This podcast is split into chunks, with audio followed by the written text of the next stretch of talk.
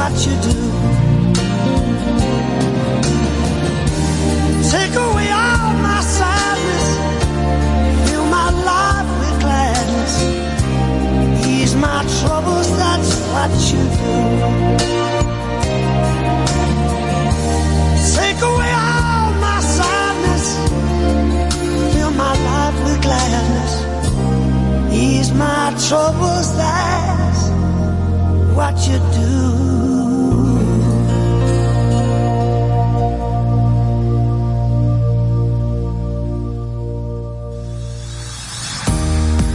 Bienvenidos.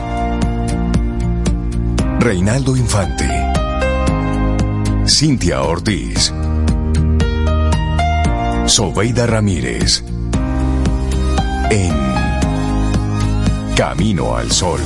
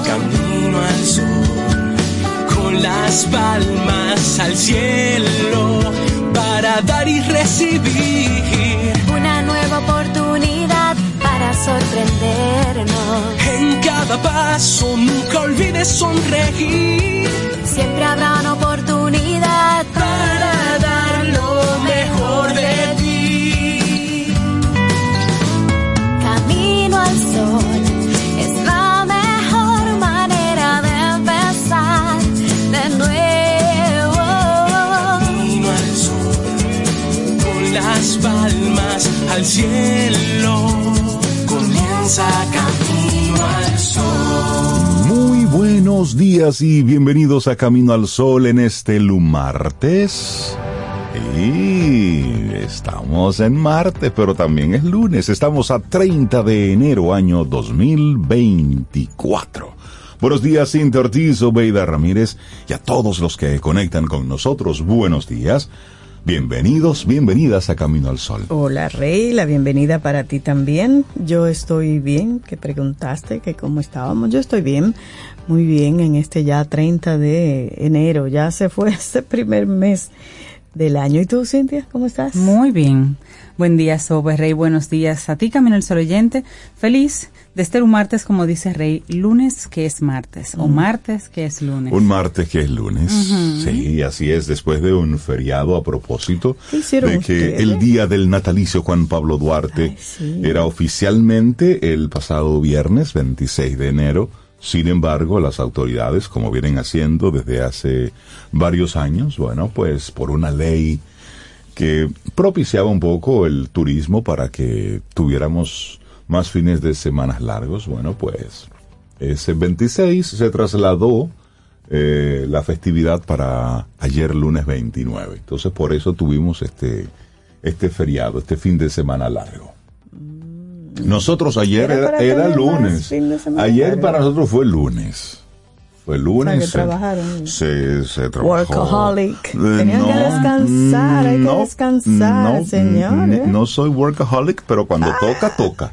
Cuando toca, sobre mucha vocecita ahí que necesitaba, muchas vocecitas. Muchas cositas, y gracias a Dios por ello. Ay, así es. Entonces, el fin de semana estuvo muy bueno. Sí, entre que ganó el Licey, la forma en que... ¿Nos enteramos todos? Nos enteramos todos, sí, que ganó el Licey. La forma en cómo se celebró en la calle. Ah, sí. Sí, la gente estuvo celebrando de forma bastante... Señor, yo estaba en el paraíso, o sea que yo me enteré de esas cosas. Pues mire, la gente celebró y también la caravana y todo eso. De política, se encontró todo eso. ¿Qué pasó de todo en el fin de semana? Eso está muy bien. Mire, tú fuiste al paraíso y volviste. Sí, hay que volver también, como ustedes, le toca a uno volver, pero yo dije, ¿dónde que está el formulario para llenarlo, la solicitud de quedarse a vivir aquí? Pero no había de ese todavía, de ese formulario, pero sí andaba por el paraíso, una belleza que tenemos aquí en nuestro país, por ahí por Polo. Ah, sí. Sí, eso es Montesacro. Araono, por ahí en Barahona. Andaba. Eso es un lugar precioso. Es una experiencia, sí, sí. Como decía Milka el otro día, y los regalos de la comadre. Ajá. Esas son experiencias que hay que regalarse. Ah, eso sí, sí, eso ese es un lugar mágico, un lugar muy especial. Wow, bellísimo. Montesacro es un lugar para uno ir a reconectar con la vida.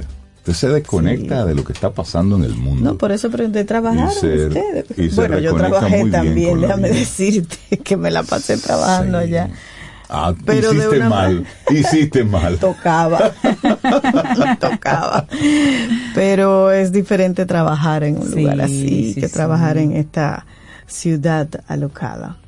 Pero todo qué bien. Qué bueno, Sobe. Y lo importante es que disfrutamos el día.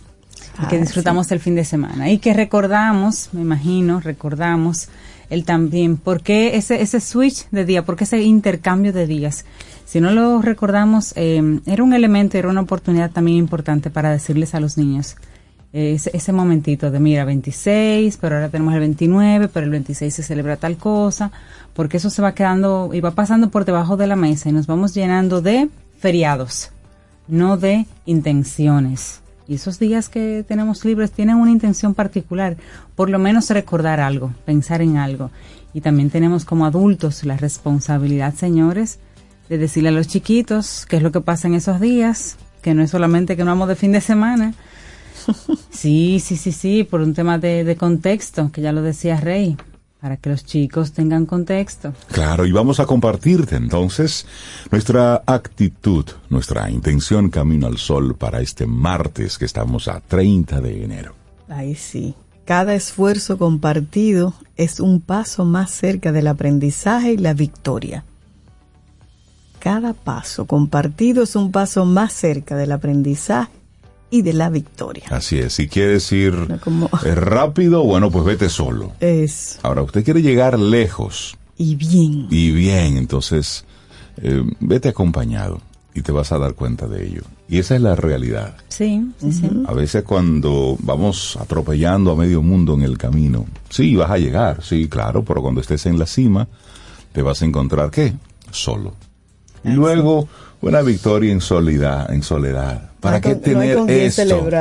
¿Para qué tener esto si no tienes con quién compartirlo? Sí. Te vas a dar cuenta. Es posible que ahora no lo veas, porque cuando uno está en esa carrera, no nos damos cuenta de muchas cosas. Y de las cosas que no nos damos cuenta es a quienes vamos dejando atropellados en el camino, a quienes vamos maltratando, a quienes vamos simplemente dejando a la deriva en el camino, en nuestra loca carrera hacia no sabemos dónde. Entonces luego, lo lograste. Eres tan famoso como querías, tan rico como tú pensabas. Muy bien, todo eso está chévere. ¿Y ahora? ¿Qué sigue? ¿Qué haces con todo eso? ¿Qué haces con todo eso? Miren, dejaste en el camino. Y a veces se encuentran nuevos amigos. Exacto. Los nuevos amigos que llegan con esa paca. Pero que llegan con esa otra intención. Claro. Vienen con ese con una segunda intención. Por supuesto. Y luego, solamente recuerda, de aquí a 100 años, todas esas cosas por las que estás trabajando, todos esos líos en los que nos estamos metiendo, óyeme, todo eso se queda en manos de otra gente que no le va a dar el valor, el cariño que tú le estás dando. Sin embargo, lo que sí va a quedar es la persona que fuiste. Así es, Rey, así es. Por eso cada esfuerzo compartido es un paso más cerca del aprendizaje y de la victoria. Y cada 30 de enero se celebra el Día Escolar de la Paz y la No Violencia. Esto con la finalidad de fomentar en las instituciones educativas valores y acciones orientadas a promover la no violencia y la paz. Con esto se pretende fomentar la tolerancia, el entendimiento, el respeto mutuo entre personas de distinta procedencia y modos de pensamiento diferentes. La creación de este Día Escolar de la No Violencia y de la Paz se da en el año 1964 y es gracias a la iniciativa de un profesor, el poeta y pacifista mallorquín Llorenç Vidal, quien decidió llevar a las aulas el pensamiento de Mahatma Gandhi, líder nacionalista y espiritual de la India. Y la elección de la fecha de la celebración de esta efeméride está relacionada con el aniversario de la muerte de Mahatma Gandhi, que representa la principal figura de la resistencia pacífica en el mundo. Para Gandhi, la paz no era solo una postura acomodada para evitar conflictos. No era como, bueno, no voy a hacer nada para evitar conflictos. Planteaba que la paz era el único camino que debían recorrer los seres humanos para evitar la violencia y la injusticia en todo el mundo. Entonces, la UNESCO reconoció este efeméride en el año 1993, destacando la necesidad de fomentar valores de solidaridad, de respeto a los derechos humanos, la no violencia y la paz, utilizando la educación como instrumento.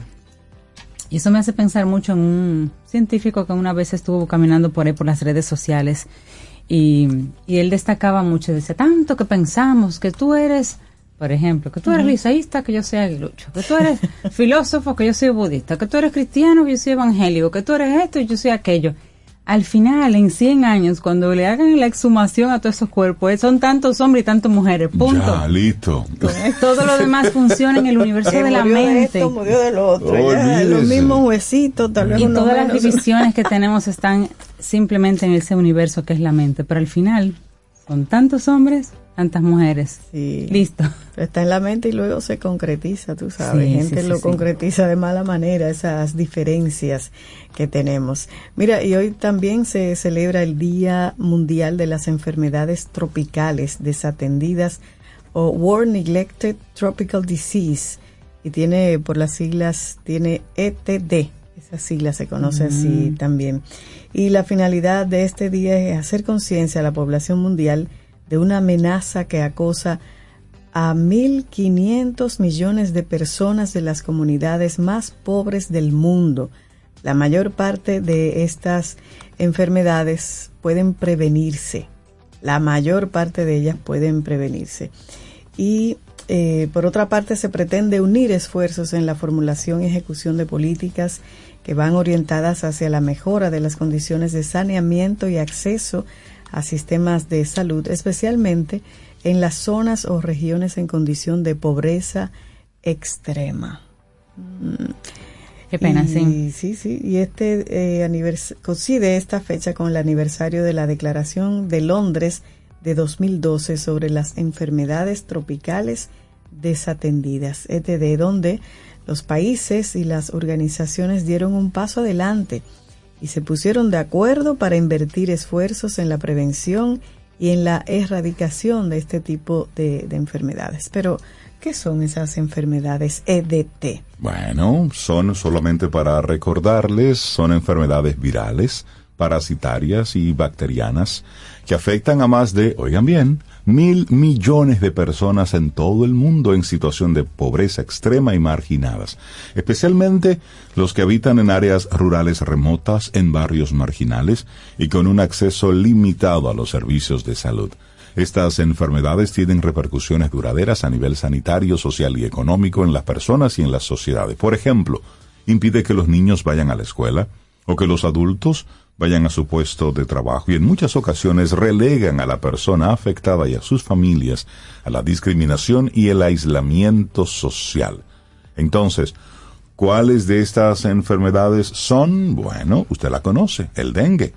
Esa es una de las enfermedades virales más conocidas, especialmente por nuestro lado, y es conocida y es transmitida por el mosquito más famoso de todos, el Aisa egipcio. Está lleno de poderes. Que él transmite todo. Él como todo. Que este año voy a transmitir chikungunya. No, este año voy a transmitir zika. Este año voy ligero, me voy muy con creativo, dengue. Muy creativo. Sí, sí, sí, sí. Mira, realmente son, pero también está la elefantiasis, que es una enfermedad parasitaria tropical que afecta a los ganglios linfáticos y los vasos linfáticos. También la enfermedad de Chagas, una enfermedad infecciosa generada por un parásito encontrada en las heces de la vinchuca. Eso es otro tema. Lepra, sí, la lepra es una enfermedad infecciosa crónica curable que ocasiona lesiones en la piel y daños a los nervios. ¿Tú recuerdas, Sobe, en la Hace muchos años aquí habían campañas de salud pública contra la lepra. Contra la lepra, sí. Sí. De hecho, hay un día dedicado a esa enfermedad, el día. Una mancha donde no sientes ni calor, ni dolor, ni frío. Puede ser lepra. Puede ser lepra. La lepra se curó. Sí, señores, mira. Señores. Campañas que hacían que uno estuviera alerta y que supiera de que ese... ¿Contexto, Rey, otra vez? Sí, es eso. Sí. Contexto, ponerle contexto. Bueno, son muchas las enfermedades tropicales, las ETD, y hoy se observa entonces este Día Mundial para mencionarlo realmente y crear conciencia, porque esto hay que erradicarlo. Yo no sabía que la rabia también estaba dentro de ese grupo de enfermedades. La rabia, un virus mortal que se transmite a las personas mediante la saliva por la mordedura de animales infectados. Y en los humanos la rabia es mortal. Mortal, totalmente mortal. Ay, no hay, ahí no hay chance. No, también Día Internacional del Técnico Electrónico, eso se celebra desde el año 1980. ¿Del técnico electrónico, del electricista? No, del técnico electrónico. Yo sé que eso es una raza que va ya en desaparición. Pero sí, la verdad, el técnico electrónico en su momento era toda tostadora, licuadora, nevera, todo lo que se tuvo que arreglar. Pasó por las manos en los 80 y los 90 de un técnico electrónico. ¿Y dónde está la televisión? No, que la tiene. La llevamos donde el técnico, claro. Tú sabes que yo he pasado por algunas calles donde veo todavía, en la 30 de marzo están, pero calles así entre algunos residenciales que hay una casetica, una casita pequeñita y ahí. Arreglan abanico, arreglan tostadora, todo. Sí, mira, y también hoy es que existen todavía. Sí, existen todavía. Y si usted tiene su cachivachito con alguno de esos licenciados, bueno, pues cójalo con calma y hoy celebre el Día Internacional del Croissant. ¿El croissant? El croissant. ¿Cómo? Hoy es su día de fiesta. Hoy se celebra el Día Internacional del Croissant. La idea de celebrar esta fecha es dar a conocer esta pieza de bollería que goza de mucha aceptación en el mundo debido a su rico sabor, aroma y textura crujiente. Además, puede consumirse a cualquier hora del día como cualquier cosa. Sí. Entonces, esto viene de Austria. ¿Usted sabía que el croissant viene de Austria, allá en Viena, aunque muchas personas creen que viene de Francia? Pero entonces se elabora con 3 sencillos ingredientes: masa de hojaldre, levadura y mantequilla. Lo que pasa es que la masa de hojaldre no es sencilla. Exacto, yo me quedé 3. Levadura y mantequilla, pero la masa de hojaldre son mucho trabajo. Creo que ya la venden. No es sencillo aquí, donde no, pero en Viena de repente es algo sencillo de conseguir. Lo que pasa es que tiene un toque. Trabajar con la harina tiene lo suyo. Son las 7:17, es martes, o un martes lunes o un lumartes. Arrancamos nuestro programa con música. Ay, sí. Y sí, sigue siendo enero. Todavía. Queda un día. Dios mío, enero dura como 2 meses. Seguimos. Bueno, Bersuit Vergarabat. Con ellos vamos a comenzar y esto siempre hay que hacerlo. Agradezco. Así iniciamos. Lindo día.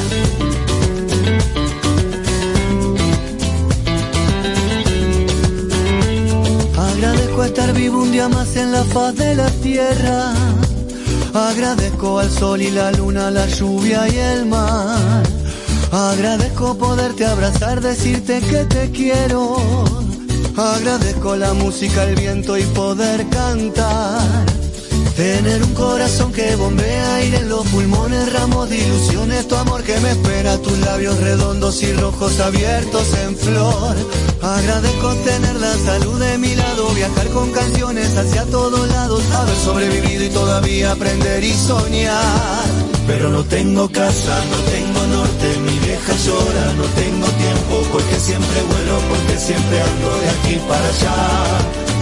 No tengo casa, no tengo norte, soy un fantasma, siempre estoy lejos, no tengo un eje, no tengo suelo donde aterrizar. La la la la la la la, la la la la la la la, la la la la la la la.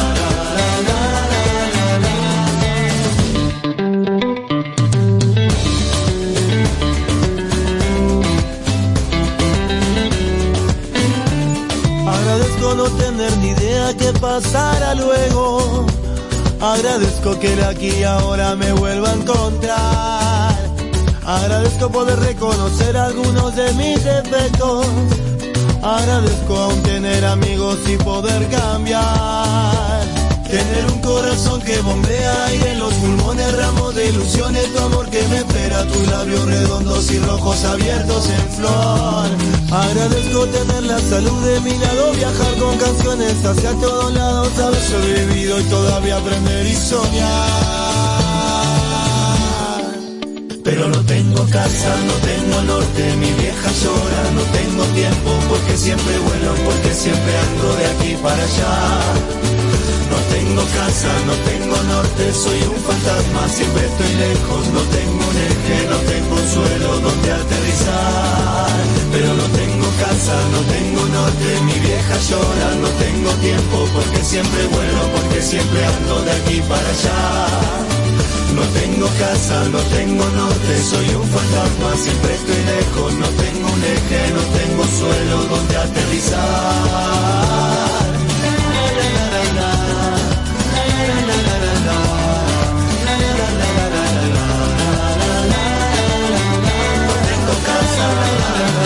Soy un fantasma, porque siempre ando de aquí para allá. Agradezco. ¿Quieres formar parte de la comunidad Camino al Sol por WhatsApp? 849-785-1110. Camino al Sol. La Fundación Renacer te invita a la 29ª Jornada Domínico-Americana de Cirugía Reconstructiva y la 22ª Jornada de Cirugía Reconstructiva de Pabellón Auricular, a celebrarse del 4 al 9 de febrero en el Hospital Docente Universitario Padre Billini. Los tipos de cirugías que se estarán realizando son paladar y labio hendido, contracturas por quemaduras, deformidades de manos y pies y cirugía reconstructiva de pabellón auricular. Domingo 4 de febrero, día único de evaluación de los pacientes. Estas jornadas médicas son totalmente gratis. Del 4 al 9 de febrero, 29ª Jornada Domínico-Americana de Cirugía Reconstructiva y la 22ª Jornada de Cirugía Reconstructiva de Pabellón Auricular. Para más información puedes llamar al teléfono 829-206-0009. Organiza Fundación Renacer en el Hospital Docente Padre Billini. Te acompaña Reinaldo Infante. Contigo, Cintia Ortiz. Escuchas a Sobeida Ramírez. Camino al Sol. Jugosas, sabrosas, tiernas y frescas. Así describen nuestras carnes en Supermercados Nacional. Detrás de un gran producto siempre hay una gran historia. Nos unimos a decenas de productores locales que crían con orgullo el mejor ganado dominicano, pasando por la más moderna planta procesadora del Caribe con procesos naturales, cuidando el más mínimo detalle para que cada corte llegue a nuestras tiendas con la calidad única que nos caracteriza, porque lo que hacemos detrás de cada corte hace la gran diferencia. Supermercados Nacional. Siente y disfruta de la vida. La vida. Camino al Sol. Camino al Sol. Los titulares del día en Camino al Sol.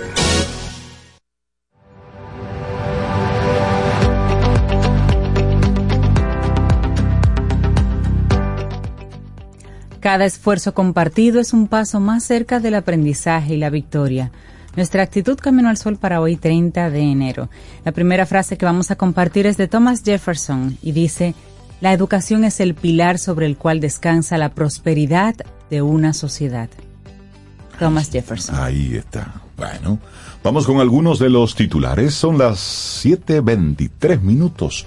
Bueno, el presidente Abinader dice que no tuvo nada que ver con la ley de la DNI y si hay que modificarla, se va a modificar. A propósito del conflicto que ha generado en sectores del país la aprobación de la ley 1-24 que creó la Dirección Nacional de Inteligencia, el presidente de la República, Luis Abinader, precisó algunos puntos, entre los cuales destacó que era un mandato constitucional y que si hay que modificar la normativa, se hará.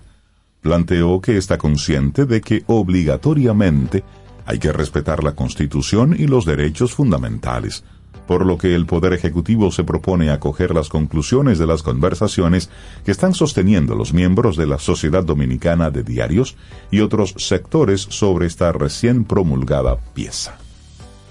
Así arrancamos. Así es, y bueno, la Oficina para el Reordenamiento del Transporte, la OPRET, informó este lunes a los usuarios del teleférico de Santo Domingo que la suspensión parcial de este servicio se extenderá hasta nuevo aviso debido a los trabajos de mantenimiento programado que realizan en el tramo comprendido entre la estación T1 Gualey, T3 Sabana Perdida de dicho sistema. A través de una nota de prensa, la OPRET detalló que mientras se ejecuten estos trabajos, autobuses de la Oficina Metropolitana de Servicios de Autobuses, la OMSA, continuarán brindando servicios sin costo adicional para facilitar la movilidad de los usuarios. Agregó que para mañana martes, es decir, hoy, la OMSA duplicará la cantidad de autobuses para transportar a los usuarios del teleférico de Santo Domingo. Además, la Dirección General de Seguridad de Tránsito y Transporte, la DGCET, apoyará la movilidad de los pasajeros. Y esta es una información un poco como diferente. Hechos más recientes que provocan desmayos colectivos en las escuelas. No sé si ustedes han estado como al tanto. Sí, yo he estado al tanto y leyendo lo que ocurrió. Maestros y estudiantes oran por temor a eventos paranormales, pero las autoridades deben determinar si se trata de juegos que están poniendo en riesgo la vida de los escolares. Un episodio perturbador que vivieron varios estudiantes de una escuela primaria en el municipio de Dajabón, que provocó miedo, desmayo, agresividad y que algunos fueran llevados al hospital, trae a colación otros que ocurrieron el año pasado en distintos centros educativos. El pasado viernes, en la escuela Generoso Alejo Lombert Carrasco de Dajabón, que en el plantel dicen que fue una supuesta actividad paranormal que presentaron algunos alumnos, llevó a que apelaran a la oración para calmar el pavor colectivo. Para este martes, que se va a reanudar la docencia tras el largo feriado por el Día de Duarte, Juan Pablo Duarte, en la escuela se ha convocado, digamos, hacia una nueva jornada de oración. ¿Y qué hará el Ministerio de Educación para investigar este hecho? La respuesta se espera para el día de hoy. En esta segunda etapa del año escolar, la paz debe reinar en los centros educativos y llevar hasta el fondo las investigaciones para evitar que se trate de juegos incitados en las redes sociales, como ha ocurrido en el pasado, y que resulten peligrosos. Otro evento que pasó el 16 de febrero del año 2023, el año pasado, muchos recuerdan el horror que vivieron 6 estudiantes de la escuela Ernesto González Lachapelle, de la comunidad de Matagorda en Baní, provincia Peravia, que presuntamente vieron un espíritu maligno cuando jugaban en el patio, y algunos se desmayaron y fueron hospitalizados.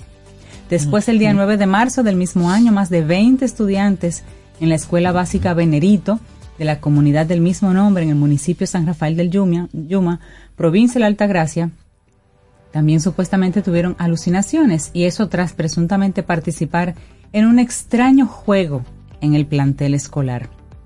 Estos son temas como... Pero no llegaron a alguna... No han llegado a ninguna investigación. De eso se habla, de que el Ministerio de Educación debe... El año pasado se dio, ¿no? Exacto, entonces, se dio en varios momentos. ¿Por qué no? Digo, se dio en varias ocasiones. Supongo que seguirán investigando. Entonces, esto es importante investigarlo. Primero porque es la salud... emocional, mental de los chicos que participan y luego lo que queda en el colectivo. Claro, entonces, lo que se sigue murmurando en los pasillos. Y vemos que no es una especie de caso aislado, que ocurrió una vez y hace 50 años que eso no ocurría. No, estamos viendo que son casos donde se ven involucrados chicos desde los 7 años hasta los 15 años de edad. Y de que sea paranormal... No, hay que investigar. Sí. Es decir, hay que investigar. ¿Por qué? Sí, porque a veces le pegan eso porque no ha llegado saben. Una explicación. Exactamente. Hay que profundizar eso. Y esa es la importancia de la investigación.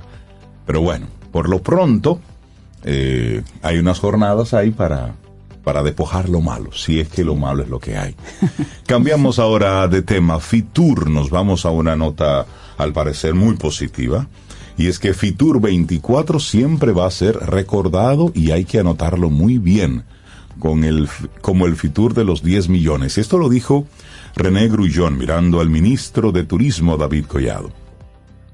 El vicepresidente ejecutivo senior de negocios nacionales e internacionales del Banco Popular comenzaba así a resaltar los resultados de la República Dominicana en la versión 44 de la Feria Internacional de Turismo, a casi un mes de terminar el 2023, en el que el país alcanzó la meta de recibir 10 millones de visitantes. Esta feria, que se desarrolló del 24 al 28 de enero en Madrid de manera preliminar, dejó a la República Dominicana con cerca de 3.500 millones de dólares en nuevas inversiones hoteleras y de condohoteles, producto de las reuniones sostenidas en el multitudinario evento, en el que la nación también procuró recuperar el mercado europeo tras la bajada en la emisión de turistas por la inflación y por la guerra entre Rusia y Ucrania. Entonces, como lo hizo el año pasado en un elegante salón del Real Casino de Madrid, que está ubicado en el Palacio Art Deco, Collado encabezó un desayuno con periodistas, con comunicadores e influencers provenientes de República Dominicana, en el que pasó balance a los logros en la feria, en la que el país participa desde su primera versión en 1981. El Banco Popular anunció 2.500 millones de dólares, el Banco de Reservas 2.600 millones.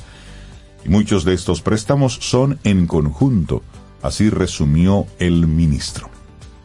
Esas son buenas noticias. Estamos hablando de inversiones, estamos hablando de productividad, estamos hablando de desarrollo y de crecimiento. Lo que deseamos es que todo esto llueva hacia abajo y que el beneficio impacte en las distintas comunidades. Así es. Bueno, y nos quedamos en el plano internacional. Elon Musk, Rey, ¿te gusta esto? Anuncia el primer implante de un chip en el cerebro humano. ¿Oíste, Cintia? El multimillonario tecnológico Elon Musk afirma que su empresa Neuralink por primera vez ha implantado con éxito uno de sus chips cerebrales inalámbricos en un ser humano. En los primeros resultados se detectaron prometedores picos neuronales o impulsos nerviosos y el paciente se está recuperando bien, señaló Musk. El objetivo de Neuralink es conectar cerebros humanos a computadores y ayudar a tratar afecciones neurológicas complejas, dice la empresa. Varias empresas competidoras ya han implantado dispositivos similares. En mayo, la FDA autorizó a la empresa de Musk a probar el chip en seres humanos, un hito fundamental después de las dificultades que había tenido para obtener la aprobación. Esto dio luz verde para iniciar el estudio de 6 años de duración en el que se utiliza un robot para insertar quirúrgicamente 64 hilos flexibles, más finos que un cabello humano, en una parte del cerebro que controla la intención de movimiento. La empresa afirma que estos hilos permiten que su implante experimental, alimentado por una batería que puede cargarse de forma inalámbrica, registre y transmita señales cerebrales también de forma inalámbrica a una aplicación que decodifica cómo pretende moverse la persona.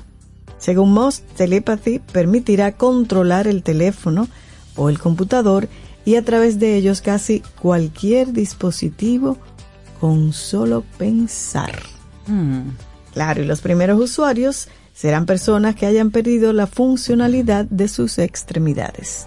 Claro. A ellos va dirigido inicialmente este experimento. Esto estamos viendo cosas interesantes. Sí, de parte de los avances. Sí, estamos viendo. Ahí la medicina. Estamos viendo cosas interesantes. Sí, los Jetsons y toda esa gente ya comienzan a hacer realidad. Miren, atribuyen ataque con drones que mató a 3 norteamericanos a una confusión entre aviones. Preliminarmente se atribuye ataque con dron en Jordania, y esto es manteniéndonos en el plano internacional. El dron enemigo que mató a 3 soldados estadounidenses e hirió a docenas en una base estadounidense en Jordania no fue derribado porque al parecer fue confundido con un dron estadounidense que regresaba a la instalación. Los funcionarios que pidieron no ser identificados al no estar autorizados para hablar del tema en público dijeron que reportes preliminares sugieren que el dron enemigo que impactó la base conocida como Torre 22 pudo haber sido confundido con un dron estadounidense que estaba en el aire en ese momento. Cuando el dron enemigo volaba a poca altura, el dron estadounidense regresaba a la base y por ello no hubo un intento de derribarlo, porque creyeron que era el dron de ellos. El Wall Street Journal fue el primero que reportó la conclusión preliminar. Entre tanto, la Casa Blanca insistió ayer lunes en que no está buscando una guerra con Irán, aun cuando el presidente Joe Biden ha prometido represalias. El gobierno de Biden cree que Teherán estuvo detrás del ataque. Biden por lo pronto se reunió con los miembros de su equipo de seguridad nacional en la sala de crisis de la Casa Blanca para analizar los más recientes acontecimientos. Y cerramos este momento de informaciones con el actor Chris Evans, quien es famoso por encarnar durante más de una década al Capitán América. Él advirtió ayer lunes que la desinformación es uno de los grandes desafíos para las elecciones presidenciales estadounidenses de noviembre de este año. Así lo dijo en un almuerzo organizado por el Club Nacional de Prensa de Washington, acompañado por el también actor Mark Kazen, con quien es cofundador, junto al empresario tecnológico Joe Kiani, de la plataforma de participación cívica a Starting Point, ASP, que se lanzó en el 2020 con la finalidad de desmitificar la política. Ante las próximas elecciones, Evans considera que la desinformación se ve agravada por el aumento del consumo de redes sociales en el que proliferan el contenido clickbait y el flujo constante de información sin contexto. En este sentido, ASP quiere ser una iniciativa que implique y prepare a los votantes primerizos y a los jóvenes estadounidenses, ya que ambos actores destacaron en el evento la necesidad de crear una nueva generación de votantes comprometida y que se preocupa. Ahora hay muchos elementos que pueden distraer a los votantes jóvenes. Por esto debe existir una página que ofrezca preguntas y respuestas de una forma digerible, detalló Kaysen. Sobre la voluntad de ser un centro de información de confianza para los jóvenes del país, Evans añadió que desde sus inicios la misión de ASP es crear un canal de comunicación entre los ciudadanos de Estados Unidos y sus cargos electos. Mire, esto me parece sumamente interesante. Uh-huh. Estamos hablando de a los que van a ejercer el voto por primera vez, a esos que no tienen mucha implicación y no se están involucrando uh-huh. en lo que está ocurriendo. Darle información. Claro. Y se convierte también en nuestro país en una especie de espejo y de paralelismo con lo que está ocurriendo, por ejemplo, en la 42 del Capotillo, donde se ha convertido esa zona en en una zona de un bacanal, donde el desorden, la proliferación de jóvenes sin contexto, de jóvenes donde solamente es el desorden por el desorden, uh-huh. da al traste y se convierte lamentablemente en caldo de cultivo ¿de quién? De políticos aprovechados. Y eso hay que decirlo también, porque estamos en campaña y ahora mismo sí. el estar exactamente, ¿no? Y el dinero fácil, sí, eso, claro. Tú sabes. Ayer pensaba yo, Rey, Cintia, en esta frase que cada partido que le ha tocado ser oposición siempre usa, de están usando el dinero de la dime algo que no sepamos. Sí, pero dime algo distinto. También. Exacto. Repite, cuando te tocó. Cuando tú fuiste oposición era férreo, pero exacto. todos hacen lo mismo. Qué exacto. cosa tan grande. Es decir, en esta campaña no he escuchado óyeme, la primera línea distinta, la primera frase. No, nada. Aquí yo no conozco la propuesta de nadie, sí. de ninguno de ellos. Entonces, bueno, deben tenerla, que nos digan dónde puede uno. Sí, lo que pasa es que una sociedad que se embulla tanto con redes sociales, influencers, teteos y demás, sí. ellos no entienden lo político, que tengan que darle ninguna explicación a un pueblo que no está tan avanzado mentalmente. Cerramos este momentito de informaciones, nos vamos con música. Ay, sí, nos vamos con un poco de pop rock español, con esta agrupación que se formó en el 1984, lamentablemente ya no están, Duncan Dhu. ¿Tú sabes de dónde viene el nombre Duncan Dhu? De una novela, Rey. Uh-huh. Una novela que se llama Secuestrado, donde el personaje se llamaba Duncan Dhu. Una novela de los 1800, finales. Ya sabes, sí, seguimos. Página para la izquierda. Denle. Son otoños que ellas fueron, y son inviernos que volvieron sentir no es igual. Busqué en tus ojos mi destierro, sigo tus pasos, voy a tientas, di a dónde van. Quise llorar por ti y por mí un día más.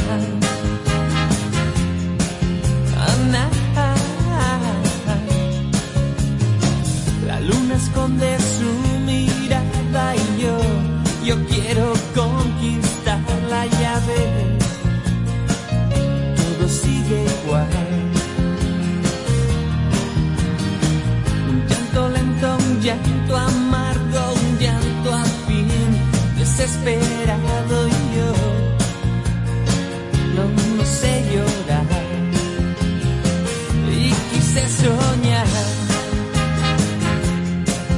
por ti y por mí un día más. Oh, nah, y no me asusta gritar tu nombre en la oscuridad, en este exilio que me has obligado a compartir.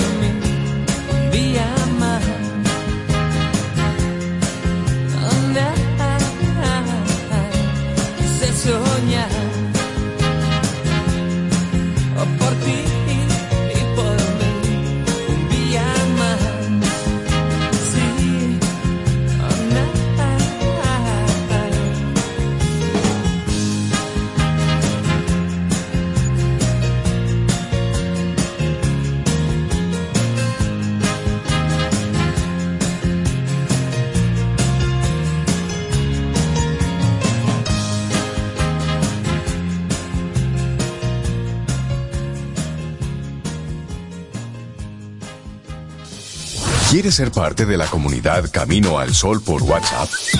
849-785-1110. Camino al Sol. El mundo está lleno de ideas. Te ayudamos a iluminar la tuya. ¿Qué idea quieres cumplir en este 2024?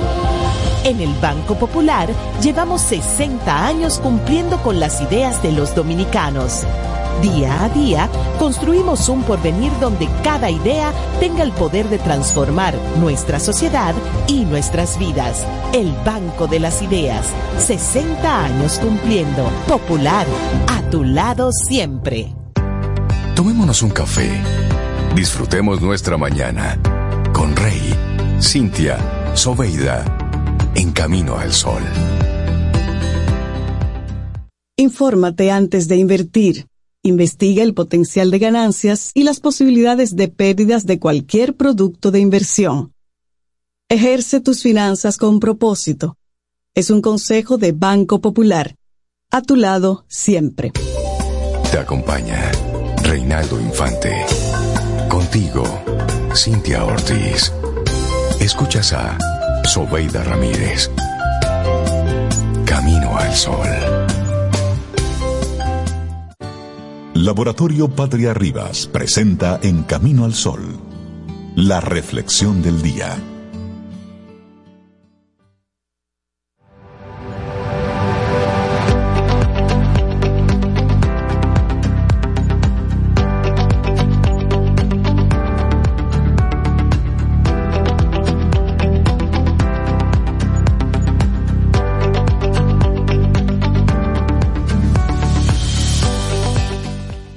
Donde hay amor, hay vida. Donde no hay violencia, hay verdad. Donde hay verdad, hay paz. Mahatma Gandhi. Ay, ay, ay, 7:44 minutos en la mañana de este martes. Estamos a 30 de enero. ¿Qué es el aprendizaje cooperativo? Que ha sido durante mucho tiempo un tema en los círculos pedagógicos. Sin embargo, cada vez hay más padres que se interesan por este concepto del aprendizaje cooperativo, este concepto de enseñanza y en cómo puede ayudar a sus hijos a formar su personalidad. Sobre eso vamos entonces a estar reflexionando en esta mañana. Así es, y como sugiere el nombre, el aprendizaje cooperativo es un método pedagógico que se centra en la colaboración entre estudiantes, pero también en la relación entre profesores y estudiantes. Este enfoque relativamente nuevo tiene éxito desde hace años en países como Reino Unido o Finlandia. Sin embargo, allí se hace una distinción entre aprendizaje colaborativo y aprendizaje cooperativo. Lo importante es que existe el concepto de la enseñanza frontal, en que el profesor realiza una exposición frente a los alumnos que lo escuchan, sigue siendo el modelo mayoritario, pese a que está profundamente desacreditado por ser poco democrático y poco eficaz. En este modelo antiguo, pero todavía vigente, el docente actúa como intermediario del conocimiento en un flujo de información unidireccional. El material didáctico se transmite a los estudiantes, que son receptores pasivos. Entonces, los expertos ahora coinciden en que el contenido de la enseñanza se recibe mejor si se desarrolla activamente por parte de los alumnos y todos participan democráticamente en el proceso de descubrimiento de los conocimientos. Por lo tanto, el aprendizaje cooperativo sigue el principio rector de la democracia. Todos los estudiantes tienen el mismo derecho a discutir e interactuar con el conocimiento ofrecido. También tienen derecho a aprender por sí mismos hasta donde lleguen sus posibilidades. El trabajo en grupo, entonces, es esencial en este modelo. Así es, y el objetivo, entonces, de esta forma de enseñanza es animar a los estudiantes a formar pensamientos independientes, a veces críticos, y luego expresarlos. Los investigadores Kathy y Norm Green suponen que la capacidad de pensar y aprender democráticamente es una habilidad clave para la vida actual y futura. De este modo, los niños están preparados en la edad escolar para formarse una opinión cuando sean adultos y expresarla. Entonces, ahora vamos a compartirte algunas ideas básicas sobre este aprendizaje cooperativo, que incluye muchos métodos diferentes, pues a lo largo de los años, varios equipos de investigación y expertos en las universidades se han ocupado de este tema y lo han desarrollado aún más. Entonces, existe una variedad de enfoques prácticos para la vida escolar diaria. Sin embargo, todos los enfoques tienen dos cosas en común. Por un lado, están diseñados de tal manera que pueden integrarse en cualquier momento de la enseñanza frontal diaria e incluso pueden sustituirla. En este enfoque se entiende que debe haber una transición de la antigua enseñanza frontal a la nueva cooperativa. Y luego, en segundo lugar, todos los métodos siguen 5 supuestos teóricos fundamentales. Estos supuestos deben incorporarse al diseño del trabajo en grupo para que los estudiantes aprendan que la comunicación y la interacción juegan un papel muy importante en la resolución de una tarea. Claro, ya mencionabas los elementos básicos de este aprendizaje cooperativo que vamos a compartir ahora. El primero, dependencia positiva. Los estudiantes deben desarrollar un sentimiento de unión positiva y percibirlo como un recurso poderoso. Tan pronto como sientan que pertenecen, que forman parte del grupo, aumenta su disposición a trabajar juntos. Todos son conscientes de que aportan algo valioso al conjunto. El segundo, responsabilidad individual. Los miembros del grupo no solo son responsables de sí mismos, sino que también asumen la responsabilidad del éxito de todo el grupo y, por tanto, de los resultados del trabajo grupal. Eso me encanta. El tercero es la interacción directa. Este aspecto requiere la presencia personal de todos los miembros del grupo. Esto crea la oportunidad de intercambiar ideas y aprender unos de otros. El cuarto, Habilidades sociales. Para trabajar en grupo con éxito, cada miembro del grupo debe tener ciertas habilidades sociales. Por ejemplo, deben ser capaces de escuchar, de mostrar respeto por los demás, de compartir sus documentos y pensamientos, afrontar adecuadamente las críticas y comprometerse con el grupo. Si estas habilidades se entrenan en la edad escolar en un entorno protegido, esto crea una ventaja para futuras trayectorias educativas o profesionales. Y por último, el quinto es la reflexión. Una vez finalizado el proyecto grupal, se evalúa en conjunto el resultado. Se discute la colaboración, así como posibles sugerencias de mejora. Pero ¿cómo se pueden implementar en la práctica esos elementos básicos del aprendizaje cooperativo? Al fin y al cabo se trata de algo más que trabajar en grupo. Teniendo en cuenta el creciente número de estudiantes y la creciente carga de trabajo para los profesores, este enfoque cooperativo propone un modelo simple para su implementación que incluye 3 aspectos: trabajo individual, cooperación y presentación o evaluación. En el trabajo individual, a cada estudiante se le da la oportunidad de trabajar partes de la tarea de forma individual, para que se pueda registrar su tarea personal, sus logros personales, sus propios pensamientos, como parte de un grupo, pero él como ente independiente. Uh-huh. Número 2, la cooperación. El corazón del aprendizaje cooperativo es la colaboración. Y una vez que los estudiantes han abordado la tarea individualmente, entonces se reúnen en grupos. Y luego presentación, evaluación, donde finalmente se presentan los resultados de la colaboración, por ejemplo, a otros grupos. También en ese contexto es posible evaluar el trabajo en grupo y reflexionar todos juntos sobre el trabajo que se hizo. Así es. Hablemos ahora de los efectos positivos. Hay numerosos estudios educativos que demuestran actualmente los efectos positivos de esta forma cooperativa de aprendizaje. Países europeos que llevan mucho tiempo basando su enseñanza en los principios de cooperación y democracia obtienen mejores resultados en estudios educativos a gran escala, como son el estudio PISA, que en los países que se basan predominantemente en formas tradicionales de transferencia de conocimientos. Cuando aquí mencionan PISA, el mundo tiembla.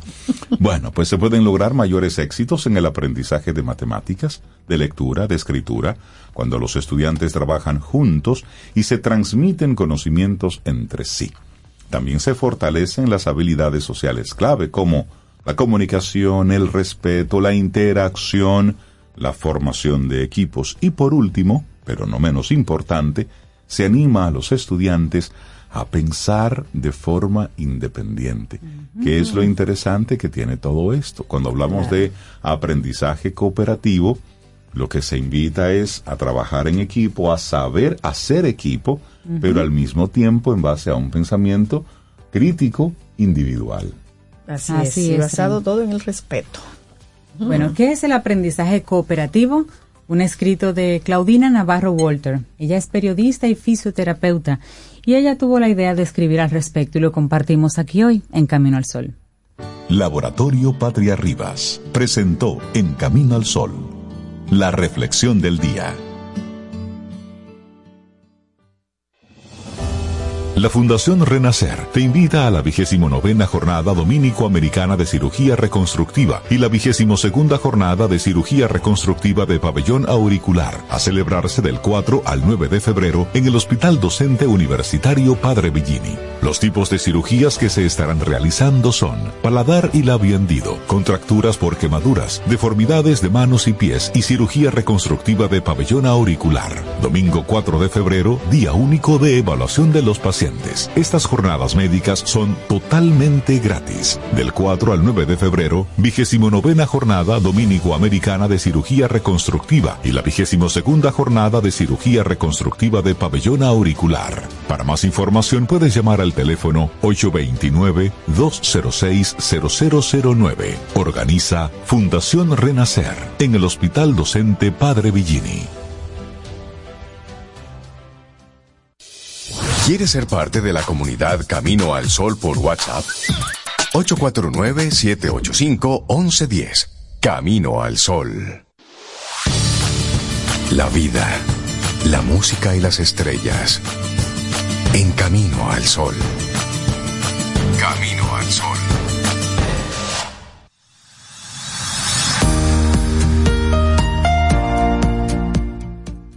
La responsabilidad no se delega, siempre es un acto individual. Una frase de Neil deGrasse. Continuamos en este Camino al Sol a través de estación 97.7 FM y también caminoalsol.do. Esa es nuestra web y te recuerdo que tenemos un número de teléfono que es el 849-785-1110.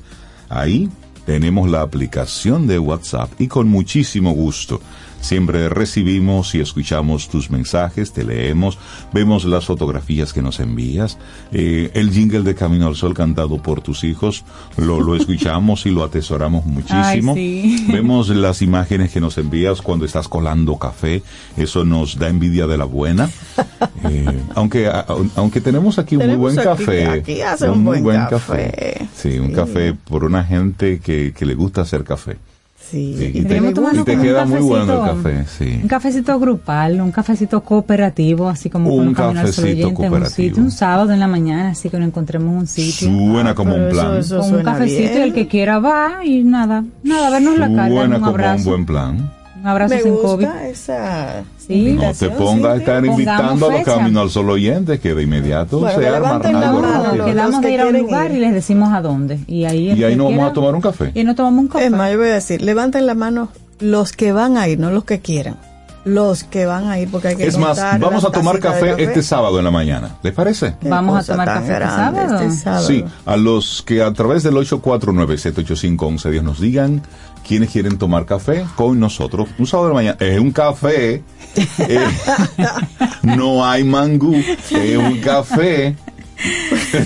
Y estar un ratito, sí. Sí, hay que aclarar bien. Vamos a hacerlo. Nos vemos, nos damos un abrazo y usted sigue con su sábado. No, el domingo, digo yo. Ok, vamos a planificarlo. Sí, sí, vamos a irlo. Es más, sábado ya tengo. Ah, ya tienes compromiso. Un monte de que voy. Ah, ok. Porque nuestra próxima. Pero es que si nos llevamos, tú siempre tienes un monte. No, lo que pasa es que, oigan bien, la próxima colaboradora cumple años y quiere celebrar su cumpleaños con un senderismo, entonces. Ya. Yo voy a estar ahí, caminando. Ya, listo, ya, entendido. ¿Con quién vas a estar entonces? Con Delta Eusebio, así de sencillo, con Delta. Hola, buenos días, Delta Eusebio, escritora, profesora y educadora. Y bueno, una... Sácala del aire que vamos a hablar ahora, porque no la invitaron. No la voy a sacar del aire, vamos a encararla en público. Yo lo hice público. Hola, Delta, buen día, ¿cómo estás? Perdón. Hola, yo estoy muy contenta porque estoy viva y el domingo, Sobe, no el sábado, vamos a... Gracias por aclararle. Ya yo vi que no iba a ir el sábado, no iba a ir el domingo. Delta.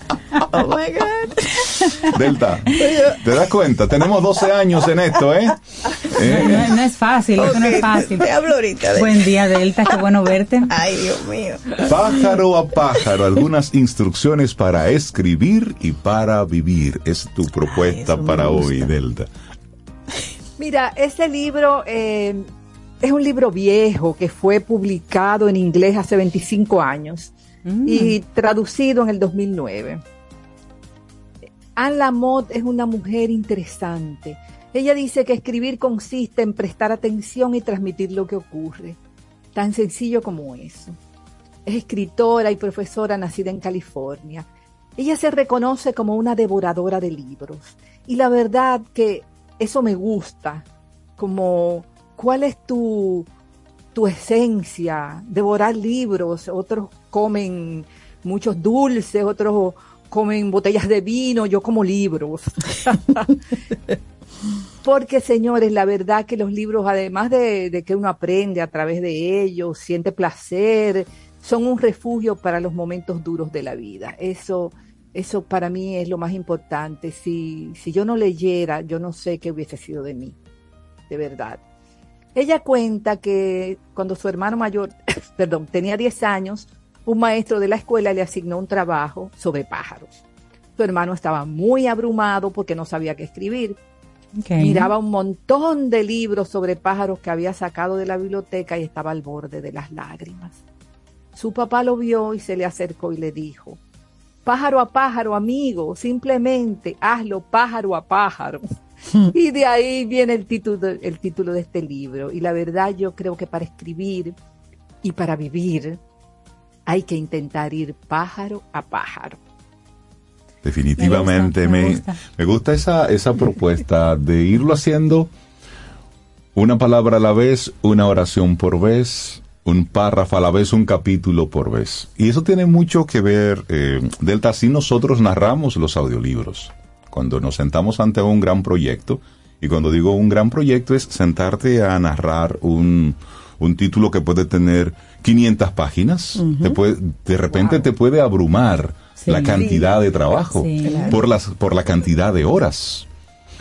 Y si lo ves así, son tantas páginas. Entonces, ¿cómo narramos audiolibros a sí mismo? Una palabra por vez, una oración por vez, un párrafo a la vez, una página por vez, un capítulo por vez. Y eso permite que uno pueda entonces conectar con los distintos personajes, con la historia y disfrutarnos el proceso. Correcto. Porque si no lo disfrutamos, no tiene sentido. Claro. Pájaro a pájaro. Exactamente. Y así es la vida, además, los proyectos, hasta las tristezas, uh-huh. si las abordas pájaro a pájaro, uh-huh. es más fácil. Mira, lo importante de escribir, a veces la gente escribe para publicar. Ese es el objetivo y esa es la meta, pero no, yo creo que es disfrutar. Los primeros borradores siempre van a ser desastrosos. Los segundos... Ahí, el tercero quizás decente, el cuarto mejor, hasta que llegues al que de verdad es, al que sientes que has afinado tanto que ya puedes celebrar. Anne Lamott nos dice que nos cuidemos de ese crítico interior, ese que siempre quiere hacer lo mejor, ese que dice que todavía no está bien. Ella pone una metáfora que me gusta, que imagines que es un ratón bien feroz y hambriento, entonces llega alguien y lo toma y lo mete en un frasco y lo tapa bien y lo esconde, y así puedes empezar a escribir, porque el perfeccionismo es una voz que oprime, uh-huh. que bloquea la creatividad, la energía y la diversión, porque al fin y al cabo, como tú dices, Rey, abordar 500 páginas de un audiolibro, si no te diviertes, si no lo gozas, son 500 páginas que van a caer sobre ti como un bloque. Exactamente. Entonces, además, los personajes. Porque ¿qué es un texto? Personajes. Incluso un ensayo tiene personajes. Aunque tú no digas, Juan se llamaba, Juan caminaba. La esencia del ensayo es algo que quieres transmitir. Y eso, como símbolo, es un personaje ya. A lo mejor es el amor, a lo mejor es la honestidad. Y en un cuento o una novela todavía es más claro, y hay que conocer los personajes. Por ejemplo, vas a escribir sobre un asesino. Pues, ¿qué lleva en la cartera? ¿Cuál es su comida preferida? ¿A qué huele? ¿Cuáles son sus vicios? ¿Cuáles son sus defectos? ¿Cuáles son sus virtudes? Tú me dices, pero un asesino tiene virtudes, claro, a lo mejor es buen papá, a lo mejor es cuidadoso con los animales. Le gusta cepillarse los dientes. Entonces, ustedes me van a decir, pero todo eso lo voy a escribir. No, pero necesitas conocer la esencia. Hacer de ese personaje tu amigo. Es como crear una fotografía interior. Entonces, llegado ese momento ya de gran conocimiento, tienes que alejarte del exceso de palabras, porque no vas a llenar páginas y páginas y páginas de descripciones, sino simple y llanamente conocer un personaje te permite hacerlo real. Sí. También está el argumento, dónde vive, qué es lo que le ocurre. Lo que la gente hace es el argumento y tenemos que averiguar qué es lo que le importa a esos personajes. No importa si son buenos o malos, es pasarse una película en la cabeza. Y Delta, si te aburre a ti, uh-huh. va a aburrir a otro. Claro, Delta, ¿Y sobre qué escribir? Es decir, es posible que ahora más de un amigo o amiga Camino al Sol oyente diga, ok, sí, me gustaría, me apasiona eso que dice Delta de pájaro a pájaro, pero yo no tengo nada sobre qué escribir, yo no tengo una vida interesante, no tengo buena imaginación. No sé escribir así como para... ¿Sobre qué escribir, Delta? Sí. ¿Cuál sería un buen punto de partida? Mira, se escribe, si estás vivo, claro está, eso es lo único importante, eso es lo único que necesitas. Estoy vivo. Estar vivo. Entonces, puedes escribir, puedes comenzar con tu niñez. ¿Qué hacías a los 5 años? ¿Dónde vivías?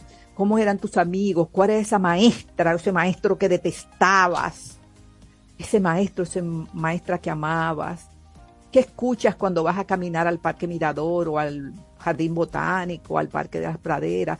Céntrate en lo que escuchas, en los personajes que vas, porque siempre hay alguien caminando en el parque. ¿Qué vida supones que llevan esos personajes? Mira, hay un poema de una poeta polaca, valga la redundancia, Wisława Szymborska, que se llama Prefiero.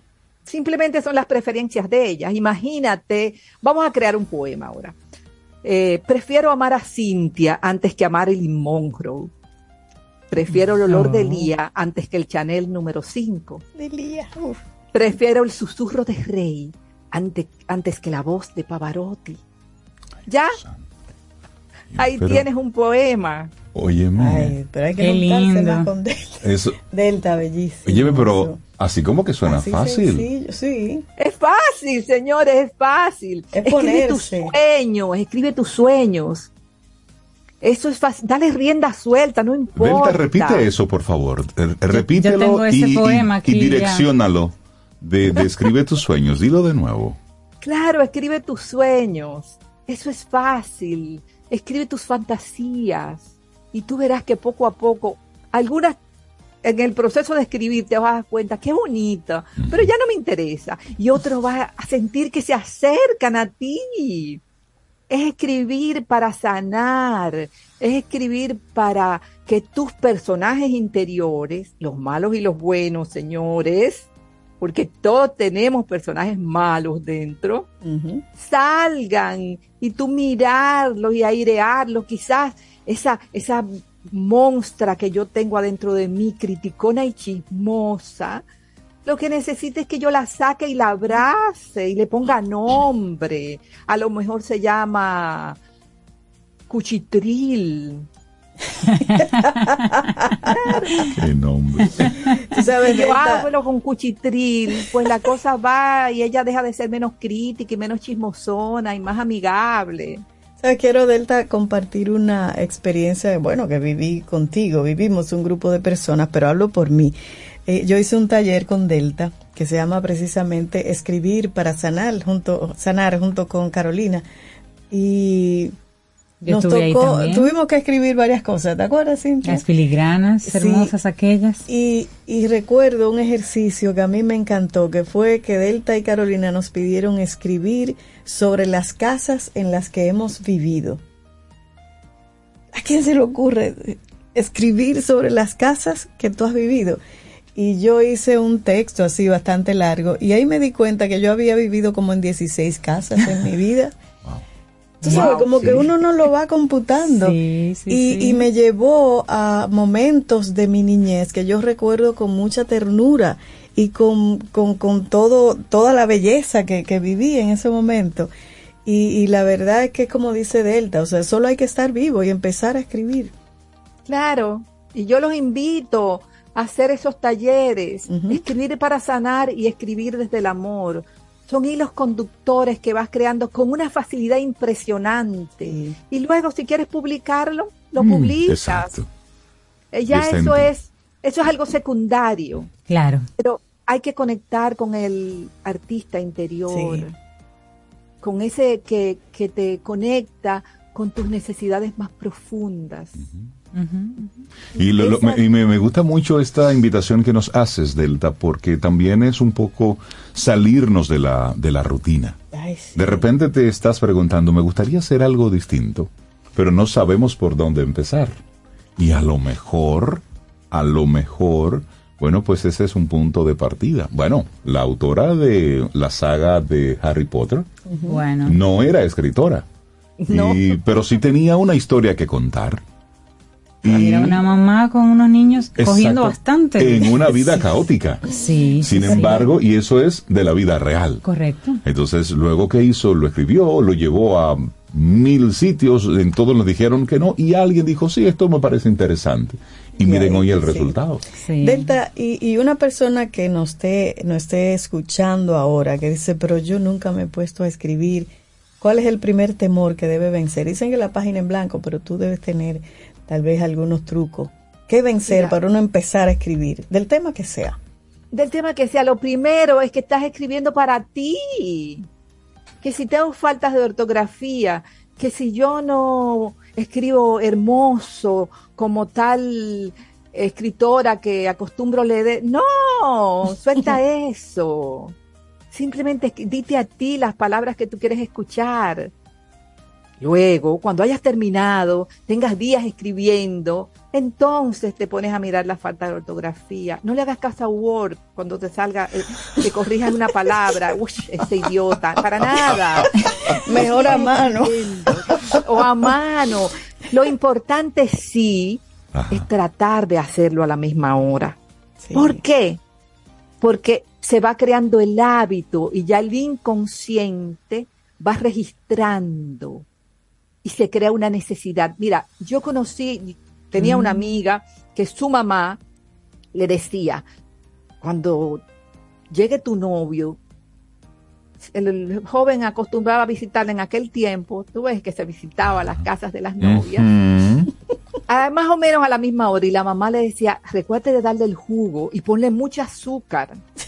Entonces un día a mí me dio curiosidad y le pregunté a la señora que por qué decía eso. Me dice, es que cuando ellos, si él la deja, todos los días a esa hora le va a dar una necesidad infinita, él va a pensar que es por ella, pero es la cantidad de azúcar que su cuerpo está acostumbrado a recibir. A esa hora. Esa doña no era fácil.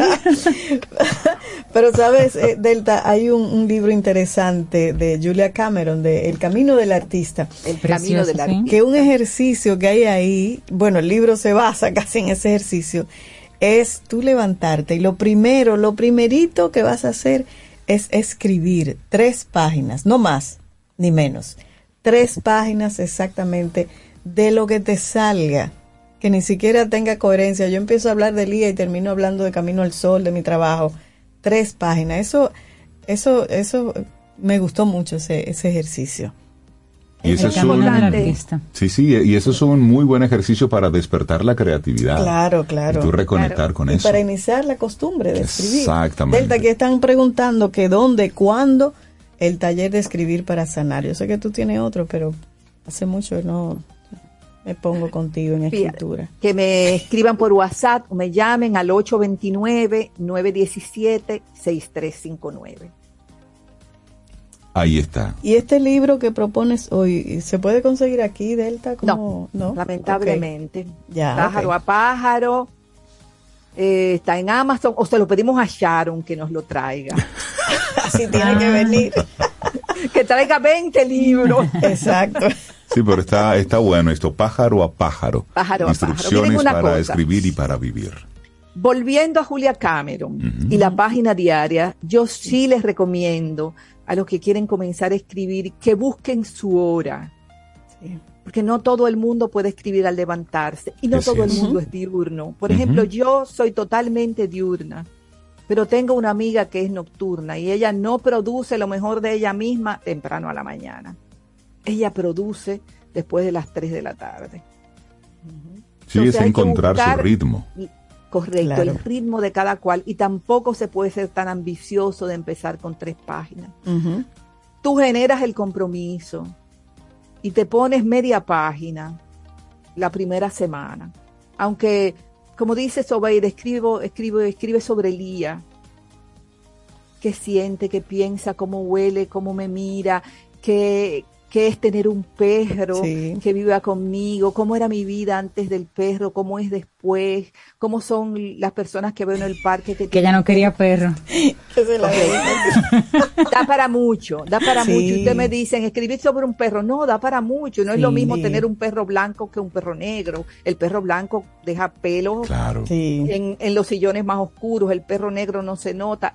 El perro blanco hay que bañarlo más a menudo. En fin.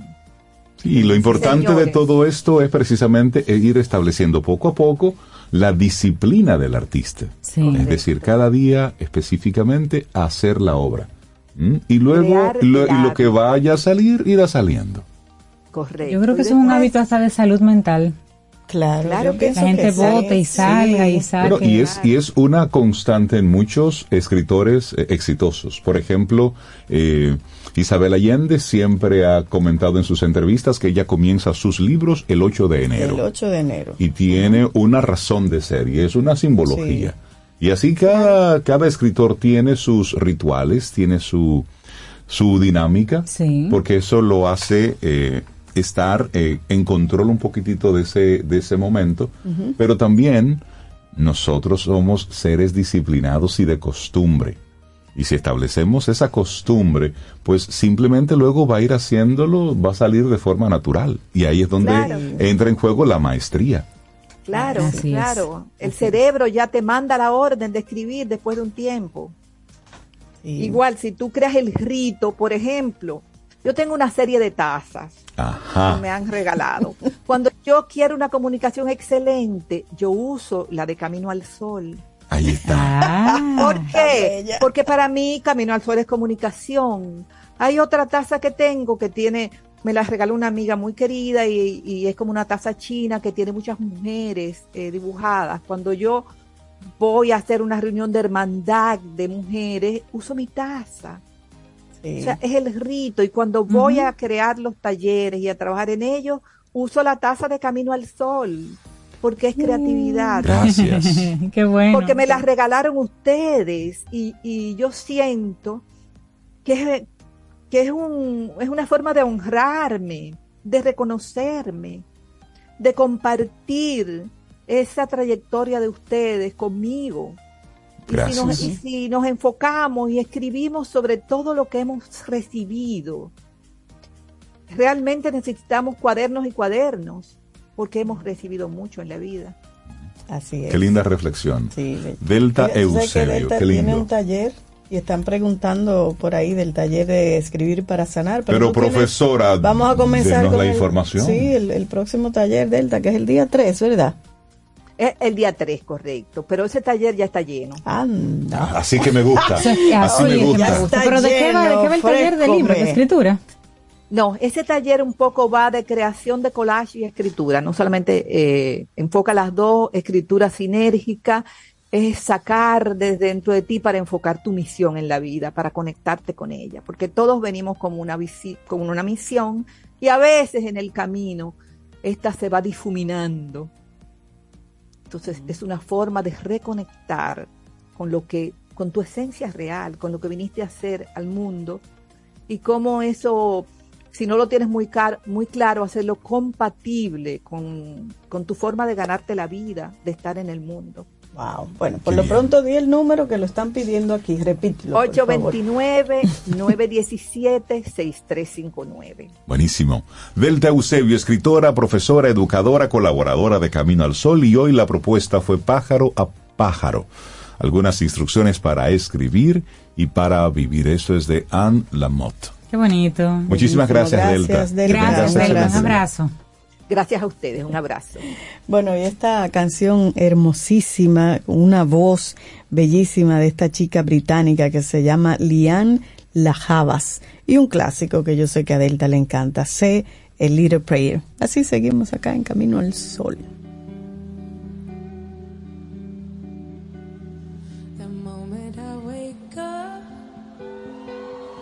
before I put on my makeup, say a little prayer for you. While combing my hair now and wondering what dress to wear now, I say a little prayer for you. Forever and ever you stay in my heart, and I will love you forever and ever. We never will part, oh how I love you. Together, together is how it must be. To live without you would only mean heartbreak for me.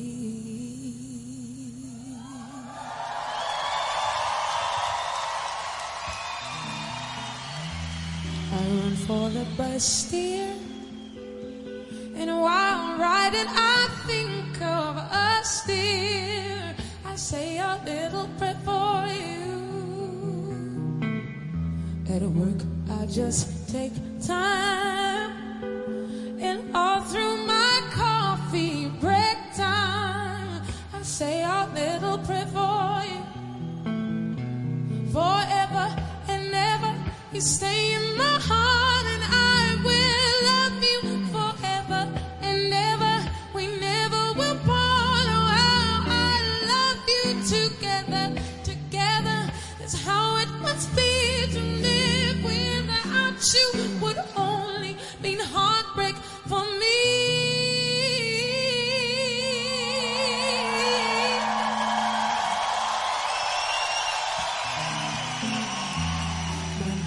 Believe me.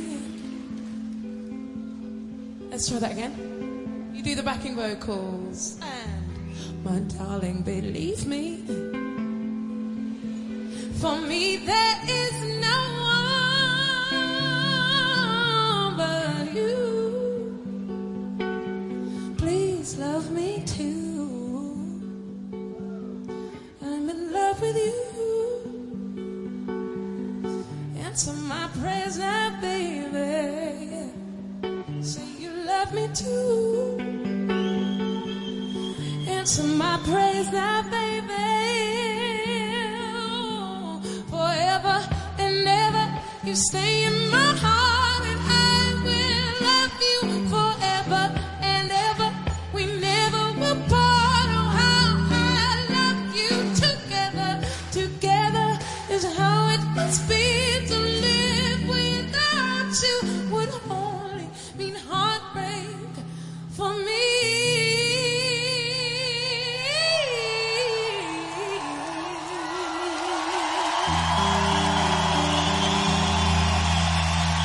...849-785-1110. Ese es nuestro número de WhatsApp.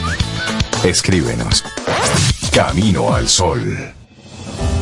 La Fundación Renacer te invita a la 29ª Jornada Domínico-Americana de Cirugía Reconstructiva y la 22ª Jornada de Cirugía Reconstructiva de Pabellón Auricular, a celebrarse del 4 al 9 de febrero en el Hospital Docente Universitario Padre Billini. Los tipos de cirugías que se estarán realizando son paladar y labio hendido, contracturas por quemaduras, deformidades de manos y pies y cirugía reconstructiva de pabellón auricular. Domingo 4 de febrero, día único de evaluación de los pacientes.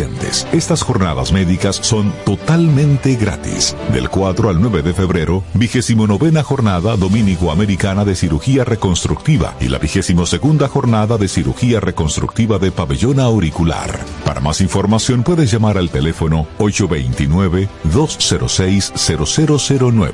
Organiza Fundación Renacer en el Hospital Docente Padre Billini.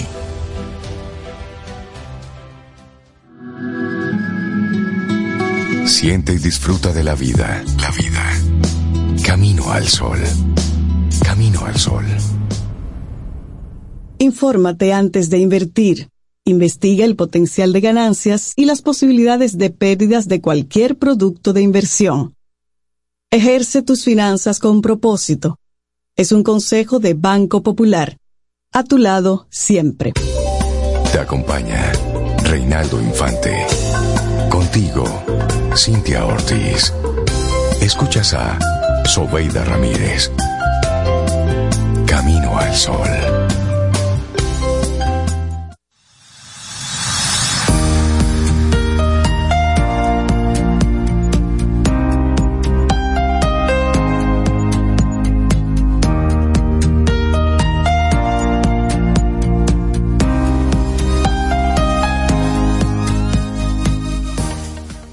Qué belleza de tema tuvimos anteriormente aquí con Delta, pájaro a pájaro. Y esta siguiente frase como que va un poquito por esa línea, es de Jane Addams y dice: la sociedad es como un tejido, cada hilo contribuye a la fortaleza y belleza del conjunto. Entonces aquí es hilo por hilo. Así hilo es. A hilo, pájaro a pájaro, así hilo a hilo. Exacto. Sí, ese gran elefante lo consumimos bocado a bocado, mordida a mordida. Es así, paso a paso. 8:23 minutos, es martes, estamos a 30 de enero, casi concluyendo este primer mes del 2024, que para mucha gente ha parecido eterno. Ay, 60 días. Pero enero dura lo que dura. Oh, punto. Dios mío. Entonces, normalmente es muy largo. Si está durando mucho para ti, revísate. Tengo que revisarme. Darle los buenos días, la bienvenida a la doctora Maritza Arbaje, doctora especializada en medicina holística.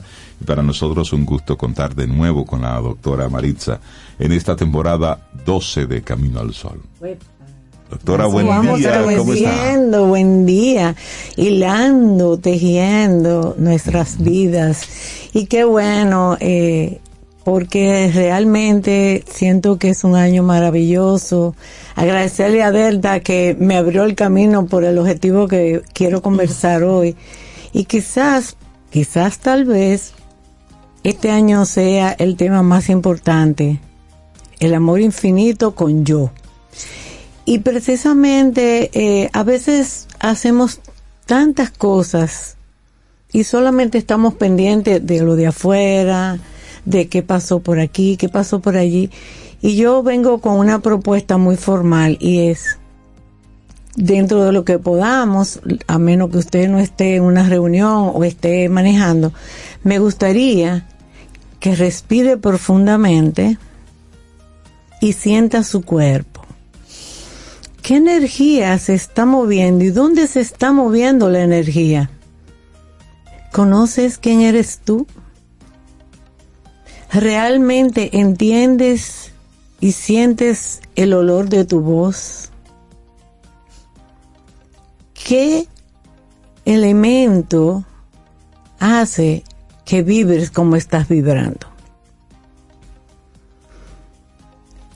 Tenemos que detenernos a nosotros mismos, el amor propio, que voy a insistir mucho, porque es que estamos muy carentes de ese verdadero y único amor. Oye, te pueden hacer todo lo que quieras, pero tu capacidad y tu cuerpo interior es muy difícil que te lo maltraten. Inclusive, si vamos a los 10 mandamientos, el primero te dice que tienes que amar a tu Dios por sobre todas las cosas, pero el segundo te dice que te ame a ti.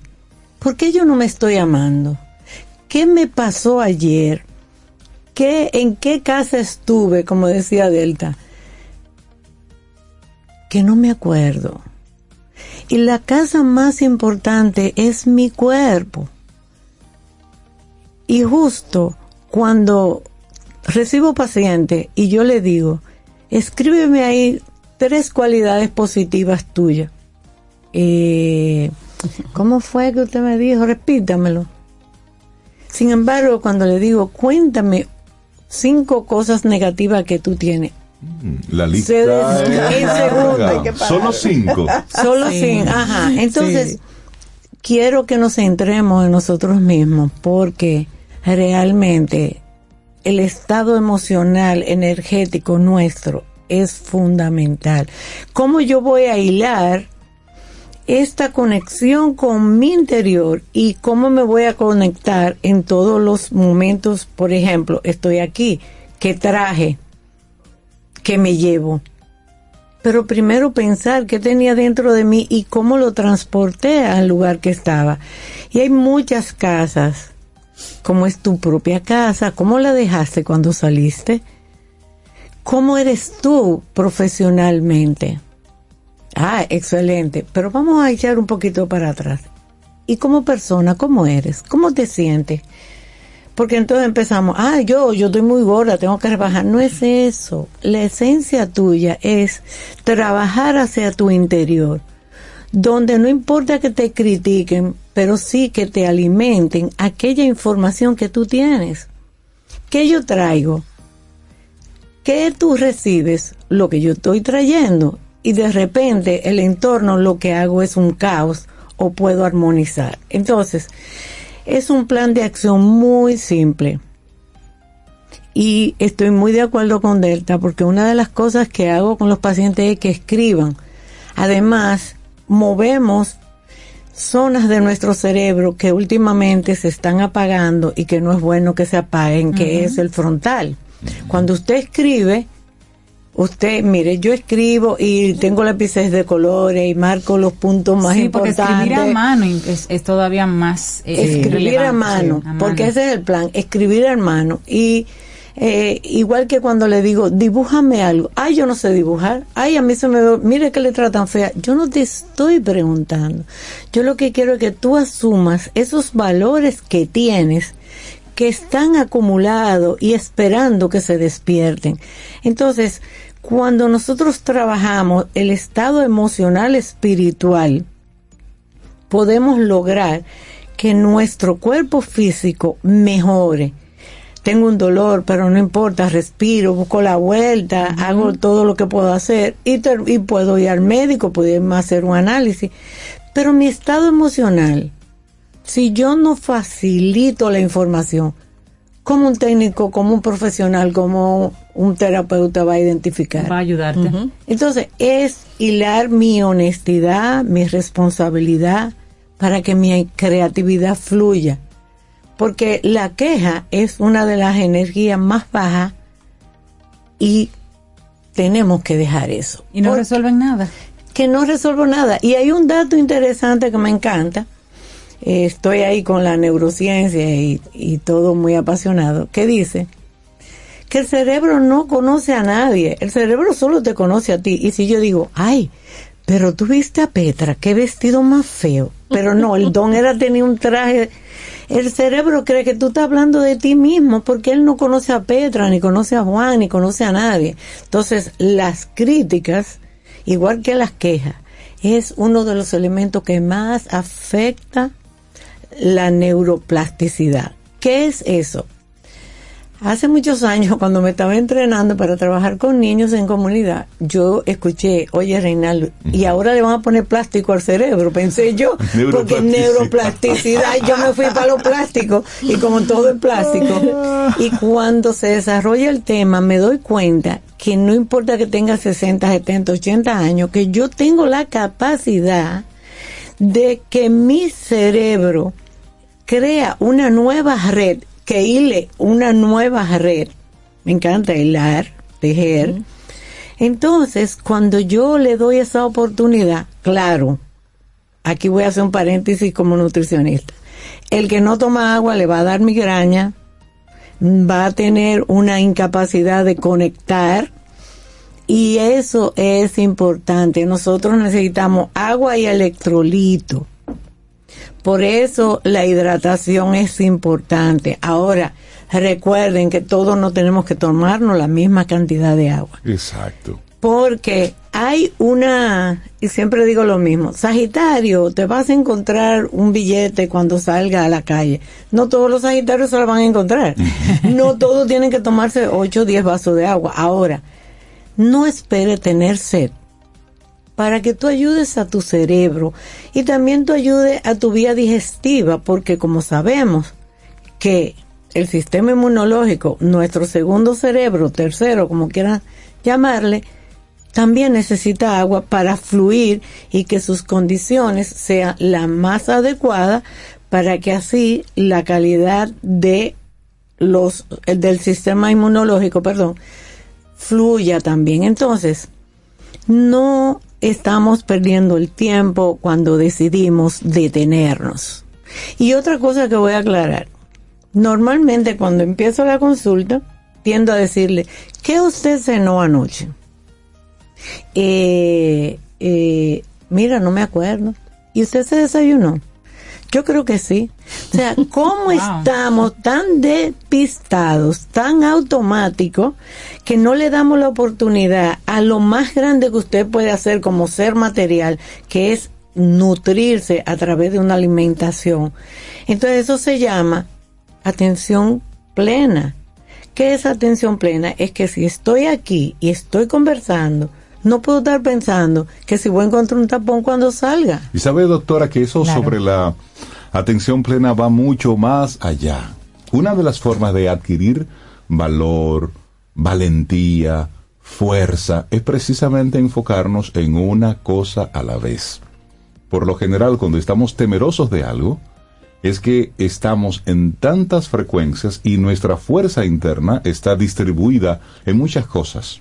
Entonces, cuando necesitamos agarrarnos de algo, pues como tenemos este nivel de dispersión, estamos precisamente ante un temor. Si nos enfocamos en una cosa a la vez, poco a poco, el valor, la valentía, la fuerza, vuelve a nosotros. Y es que yo no puedo ser, reconocer y aceptar que la mejor inversión la tengo afuera, es adentro. Y tú has tocado un punto muy interesante. Cuando tengo ansiedad, cuando tengo miedo, cuando temo cualquier cosa, ¿qué hago? Voy a la nevera, la abrazo, me como lo que primero ocurre.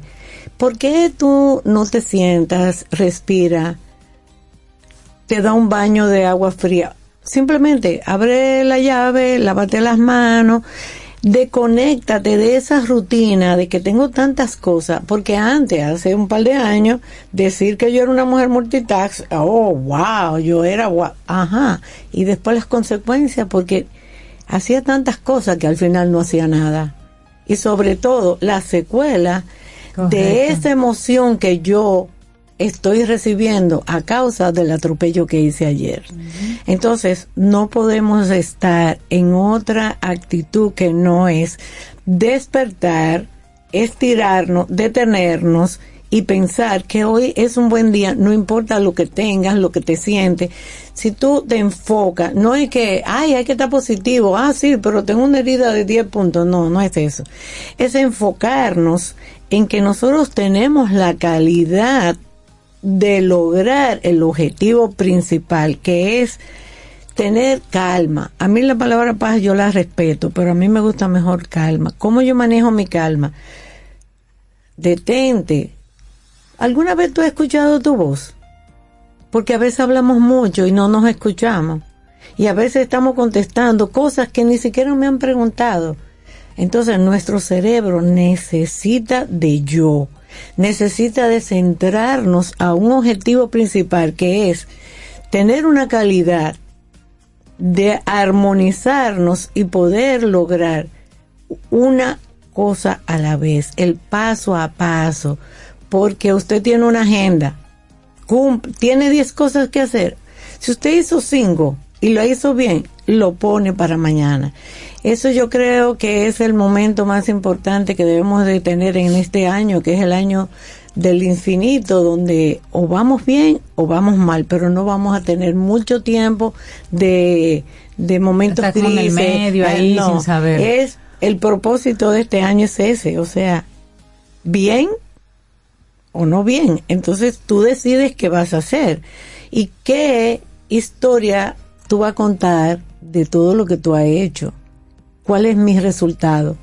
Y eso yo pienso que es nutrir emocional, psicológicamente, y luego hacerlo físicamente. Si logramos la armonización en esos 3 puntos, con una atención plena de que estoy aquí, y esto es lo más importante, dando el 100% de mí, yo le garantizo que las cosas van a mejorar bastante. Excelente. Doctora Maritza Arbaje, muchísimas gracias por invitarnos a reflexionar, a dedicarle unos pensamientos a lo que estoy haciendo, porque eso es lo que nos va a permitir primero quitar el piloto automático, sí, y luego hacer un año distinto.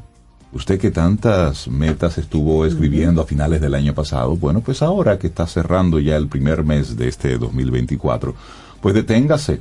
Vamos a hacerlo diferente, y para hacerlo tenemos que actuar de forma diferente, romper con esos hábitos que no nos ayudan, y usted sabe cuáles son. No tiene que esperar a que ningún gurú le diga nada. Usted sabe en el fondo qué es lo que le está haciendo daño. Asuma su responsabilidad. Asuma, porque si no asumo, como yo digo, bueno, si lo quieres hacer, hazlo, pero no me salpique, por favor. Claro, porque, por favor. Buenísimo. O sea, doctora, la gente que se quiera poner en contacto con usted. Estoy en el consultor, en el 809-482-8222, y en las redes. Ahí está. Estamos activos. Un abrazo, doctora, que tenga un excelente día. Gracias. Así va a ser, igual para usted. Gracias, doctora. Bueno, vámonos con una agrupación también así de eso hace unos añitos. Vacilos, ¿se acuerdan? Claro, esa Vacilos. Claro. El primer millón. Pues esta canción que compartimos ahora es Pasos de Gigante. Y así seguimos.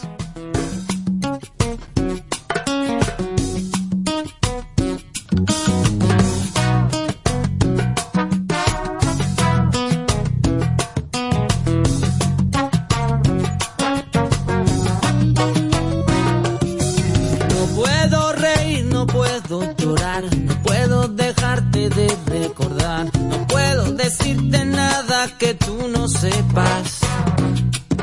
Tan solo puedo quedarme como un idiota, pensando en cosas que me provoca hacer contigo en Islas Perdidas.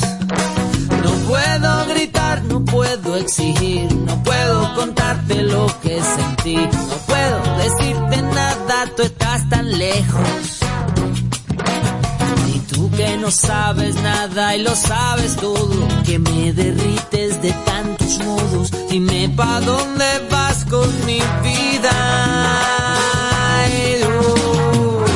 Carito, el corazón me queda grande. Cuando yo pienso en ti yo siento pasos de gigante. Carito, esta canción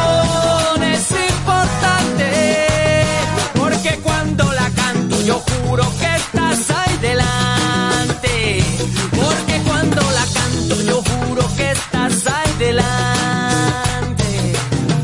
Se fue complicando la situación y no hay que olvidarse que al corazón le puedes decir de todo menos mentiras. Tú ibas para allá, tú ibas para acá y fue tan bonito verte cruzar, al menos por un ratito, por mi camino. Carito, el corazón me queda grande. Cuando yo pienso en ti, yo siento pasos de gigante.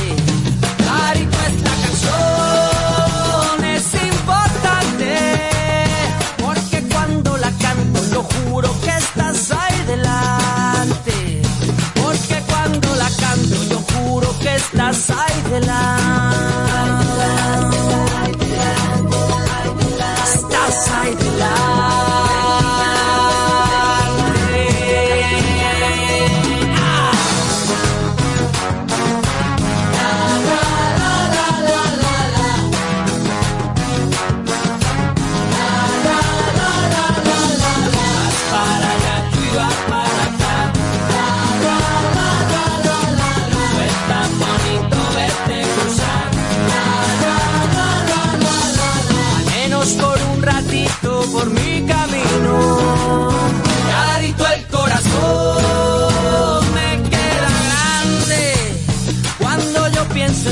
Siento pasos de gigante. Carito, esta canción es importante, porque cuando la canto yo juro que estás ahí delante. Porque cuando la canto yo juro que estás ahí delante. Yo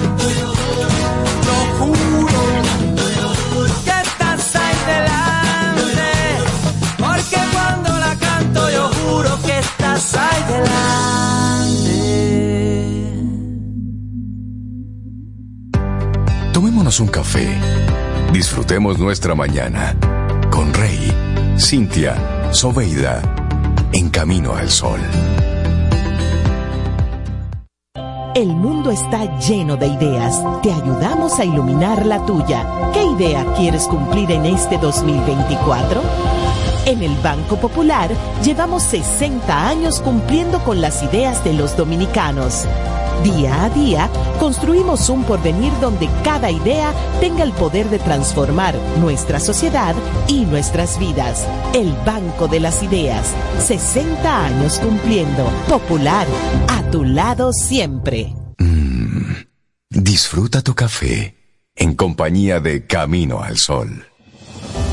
La Fundación Renacer te invita a la 29ª Jornada Dominico-Americana de Cirugía Reconstructiva y la 22ª Jornada de Cirugía Reconstructiva de Pabellón Auricular, a celebrarse del 4 al 9 de febrero en el Hospital Docente Universitario Padre Billini. Los tipos de cirugías que se estarán realizando son paladar y labio hendido, contracturas por quemaduras, deformidades de manos y pies y cirugía reconstructiva de pabellón auricular. Domingo 4 de febrero, día único de evaluación de los pacientes. oyentes, estas jornadas médicas son totalmente gratis. Del 4 al 9 de febrero, 29ª Jornada Domínico-Americana de Cirugía Reconstructiva y la 22ª Jornada de Cirugía Reconstructiva de Pabellón Auricular. Para más información puedes llamar al teléfono 829-206-0009.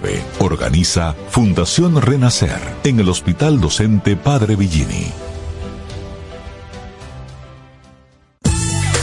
Ten un buen día, un buen despertar. Hola. Esto es Camino al Sol. Camino al Sol.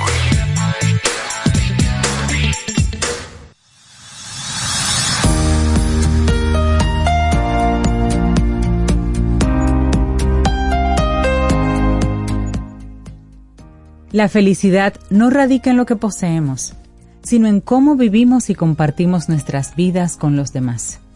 Una hermosísima frase de Jean-Jacques Rousseau.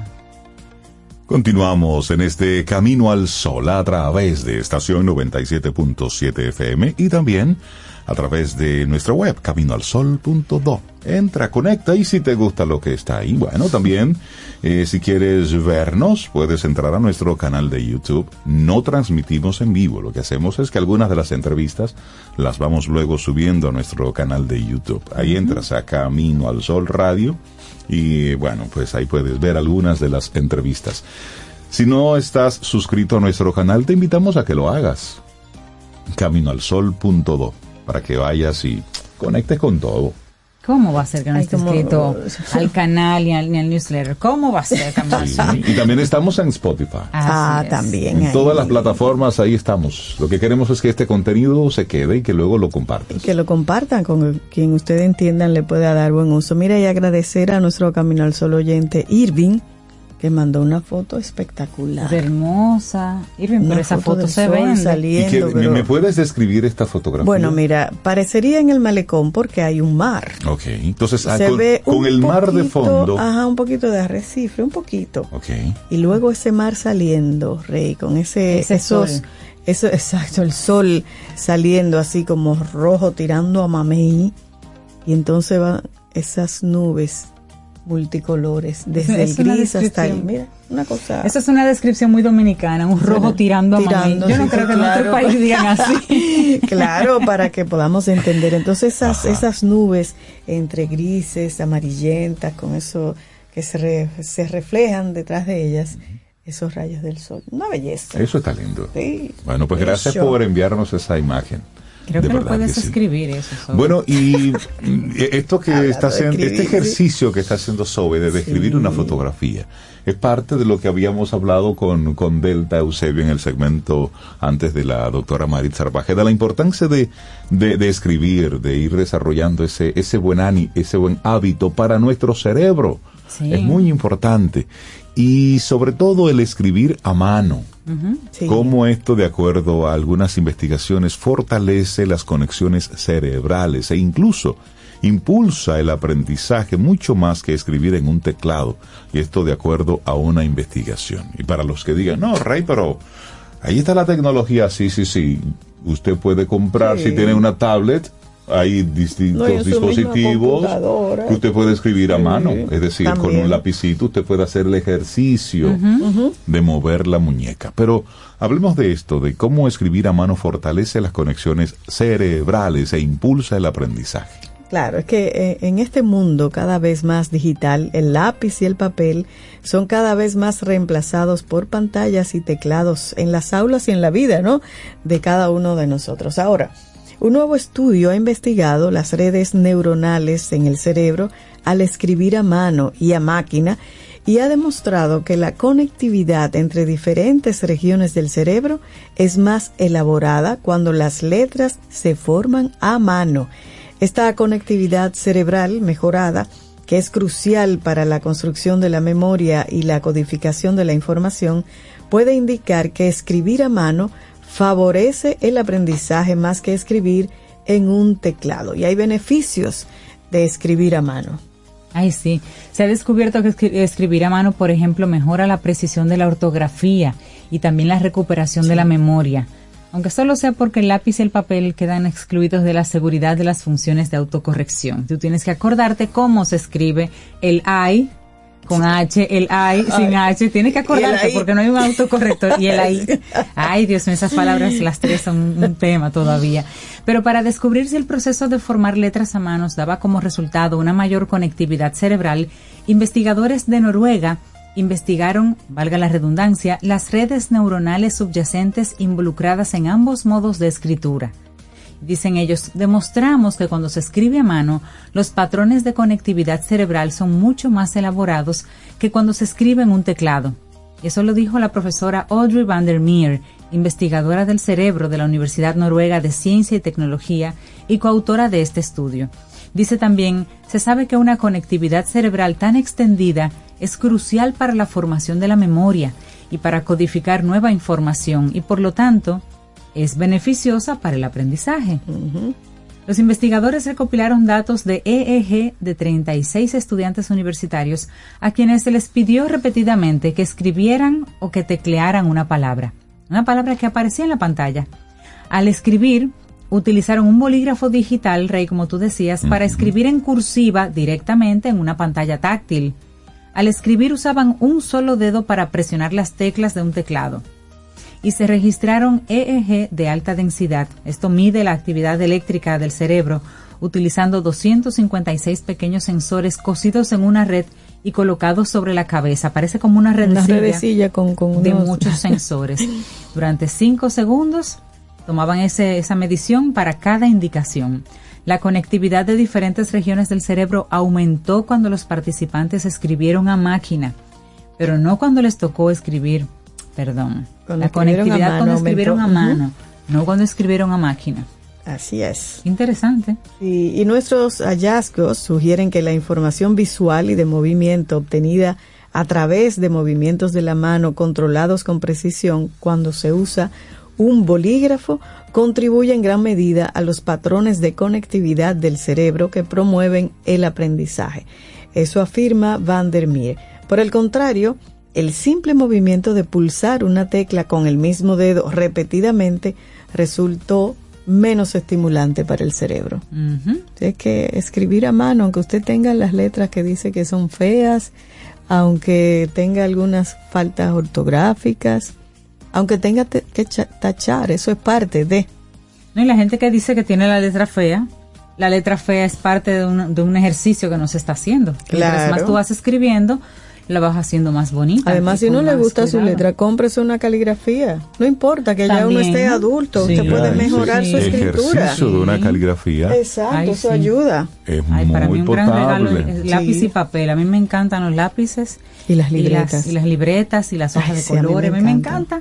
Somos unas viejas niñas todavía. Y sabes que yo me disfruto el proceso de sacarle punta a los lápices. Ay, yo sí. Me gusta y el olor. Oye, con la cosa que uno se entretiene. El olorcito del cuando uno le saca la punta. Sí, ¿tú sabes qué hice yo anoche? Ajá. Yo tengo muchos bolígrafos y me gusta coleccionar lápices de carbón. Y con la mudanza los tenía así como en potecitos. Dispersos. Y anoche hice, y lo tiré todo, lo saqué todos. Y fui probando cuál japonés. Si este sirve, se queda. Si no sirve, se va. Basura. Exacto. Y entre los que se quedaban, yo lo probaba y decía, ay, me gusta la suavidad de como que el trazo. Lápiz del trazo, sí. Y la tinta, cómo escribe. Y lo ponía aparte. Luego, otros que son lápices o bolígrafos muy especiales, sobre todo bolígrafos, que son como muy particulares. Hay un bolígrafo que me regalaron hace 8.000 años, que todavía lo conservo, que es un bolígrafo que tú lo pones como escribir hacia arriba, uh-huh, y escribe, porque lo trajeron de uno de esos sitios de la NASA. Astronautas. Uh-huh. Y que la tinta no es un tema de que tiene que estar hacia abajo para que la tinta salga. No, hacia arriba, la punta tú escribes. Perfecto. Tiene años conmigo y escribe. Lo probé anoche. Mire, dedíquele tiempo eso fue muy entretenido, Rey. Sí, Cintia, claro que sí. Entonces, sí, con los que me gusta escribir, tiempo. Lo puse en mi mesita de noche, porque ahí es que tengo una libreta donde yo escribo. Otro lo puse en un lugar especial para mí, uh-huh, también en mi habitación. Y los otros lo puse en un lugar común. ¿Usted quiere un bolígrafo, Rey? Mira, ahí hay uno. Exacto. Pero eso no me importa mucho. a este tipo de temas hay que darle, sí, hay que darle espacio. ¿Usted sabe por qué? Sí, porque eso te va sacando de lo cotidiano y de lo que abunda mucho, que son los comportamientos autómatas que se están desarrollando y que hemos estado normalizando una serie de actitudes y nos estamos comportando como manada. Sí, ayer me decía una amiga, Rey, escandalizada me escribió, Rey, acabo de ver un hombre sacando dinero de un cajero con un pañito de rolos en la cabeza. Y me llamaba escandalizada. Entonces decía... No, pero no. Pero entonces luego la gran cantidad de gente que va al supermercado los domingos en la mañana en pijama. Sí. Y tú dices, ok, pero... No le dio tiempo a cambiarse. ¿Qué parte del mundo que no estamos perdiendo? Y luego vemos en lo que se ha convertido de nuevo la 42 del Capotillo, donde... Los medios estaban mostrando una fotografía de la madrugada de la calle 42, donde ahí literalmente no se puede caminar de la cantidad de gente apiñada, por el musicón, por el teteo, por la fiesta, mañana, por el... No, en la madrugada. Es decir, en la madrugada. Sí, sí, sí, okay, pero en bonche, que es algo normal, que para los residentes no es nada gracioso, porque una fiesta de un día es chévere. Pero cuando eso es todos los días y se ha convertido en una especie de destino turístico, de ir de bonche, y todos los casos de violencia que se viven en torno a todo esto, porque cuando tú tienes un desorden, mucha bebida alcohólica, entre otras sustancias, puede ocurrir cualquier cosa. Entonces, esos comportamientos de manada. Pero luego hoy vemos el titular que sale en uno de los diarios, donde desde Mangú hasta viajar en tubo. Es decir, una serie de comportamientos que tú dices, ¿pero qué es lo que nos está pasando? Porque de repente abren ese mangú y sale ese olor. Ese olor así a salami dentro de ese avión. Me encanta. Pero como con un avión, no. Entonces, son una serie de actitudes, de comportamientos que dicen, óyeme, nos estamos comportando como una manada, como un paquete. Entonces, tomarnos un momentito para hablar de la importancia de la escritura. Sacar un momento para decir, hey, ponte a escribir, dedícale tiempo a reflexionar sobre ti. Esos son temas que nos invitan a mirar hacia adentro un poco. Y lo que vemos es en las noticias la preocupación por el PIB y la economía y los numeritos y los turistas y demás. Y cómo nos fue en Fitur. Pero la realidad es que todos esos números entonces no compaginan para nada con lo que vemos en la calle. Gente, por ejemplo, el otro día, una señora muy bien montada le dijo a un niño que está empezando a manejar, que está aprendiendo a manejar en la calle, acompañado de su mamá, saliendo a la calle, pero acompañado de su mamá por esos primeros procesos de guía, ¿verdad? Que no vaya solo. Idiota, no sé qué, no sé cuánto, una señora. No, mamá, no. Dice doña, pero no, señores, no nos luce. Aquí estamos confundiendo el ser popular con el ser vacuo, vacío, poquito. Yo no entiendo bien.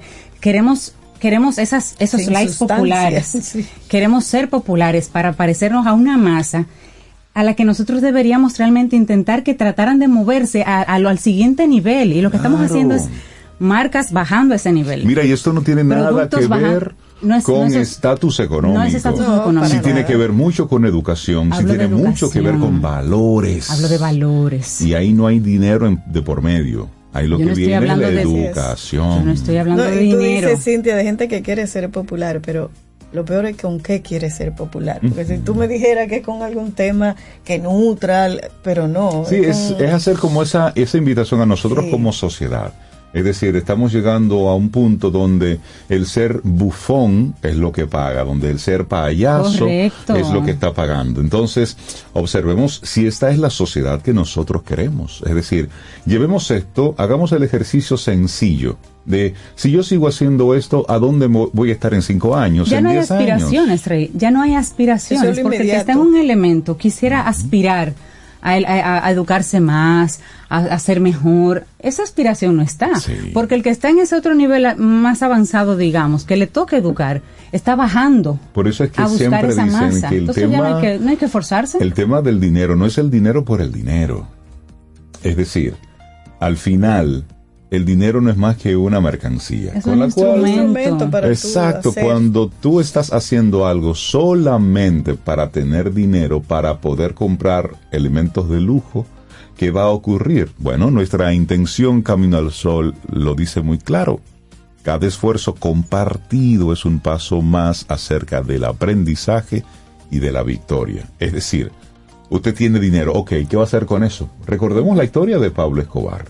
Sí. Cuando en un momento de frío, él tuvo que quemar cualquier cantidad de dólares para poderle dar calor a su hija. Uh-huh. Es decir, ahí en ese momento... Él pagaba lo que fuera por un abriguito para su hija. Miles de dólares se convertían en ¿qué? En pedazos de periódico. En ceniza, sí, sí. Es el significado detrás de las así cosas. Es. Te dejamos con esta reflexión, así arrancando esta semana, y ya llegamos al final de nuestro programa por hoy. ¿Tú has coleccionado algo, Rey? Colecciona bolígrafos que no sirvan, no aplica. No, pero mira, aquí una amiga, una colección de lápices. Yo hablaba de lápices, ajá. Sí, pero ella, la colección es muy particular, son cabitos de lápices. Ella colecciona cabitos. ¿Saben, Camino al Sol oyente, lo que es un cabito de lápiz? Amiga, tenemos que hablar. Un pedacito de lápiz. Un pedacito qué bien. Bueno, así nos vamos ya con esta reflexión. Ay, sí, sí, sí. Rey, tu mantra y tu cosa. Bueno, entonces mañana, no si el universo sigue conspirando, si usted quiere y nosotros estamos aquí, tendremos un nuevo Camino al Sol. Ay, sí, nos vamos con la ley y con Eli Guerra, que a mí me encanta cómo le salió esta versión en este Unplugged de El Duelo. Así nos vamos. Muy lindo. Lindo, lindo día. Hasta mañana.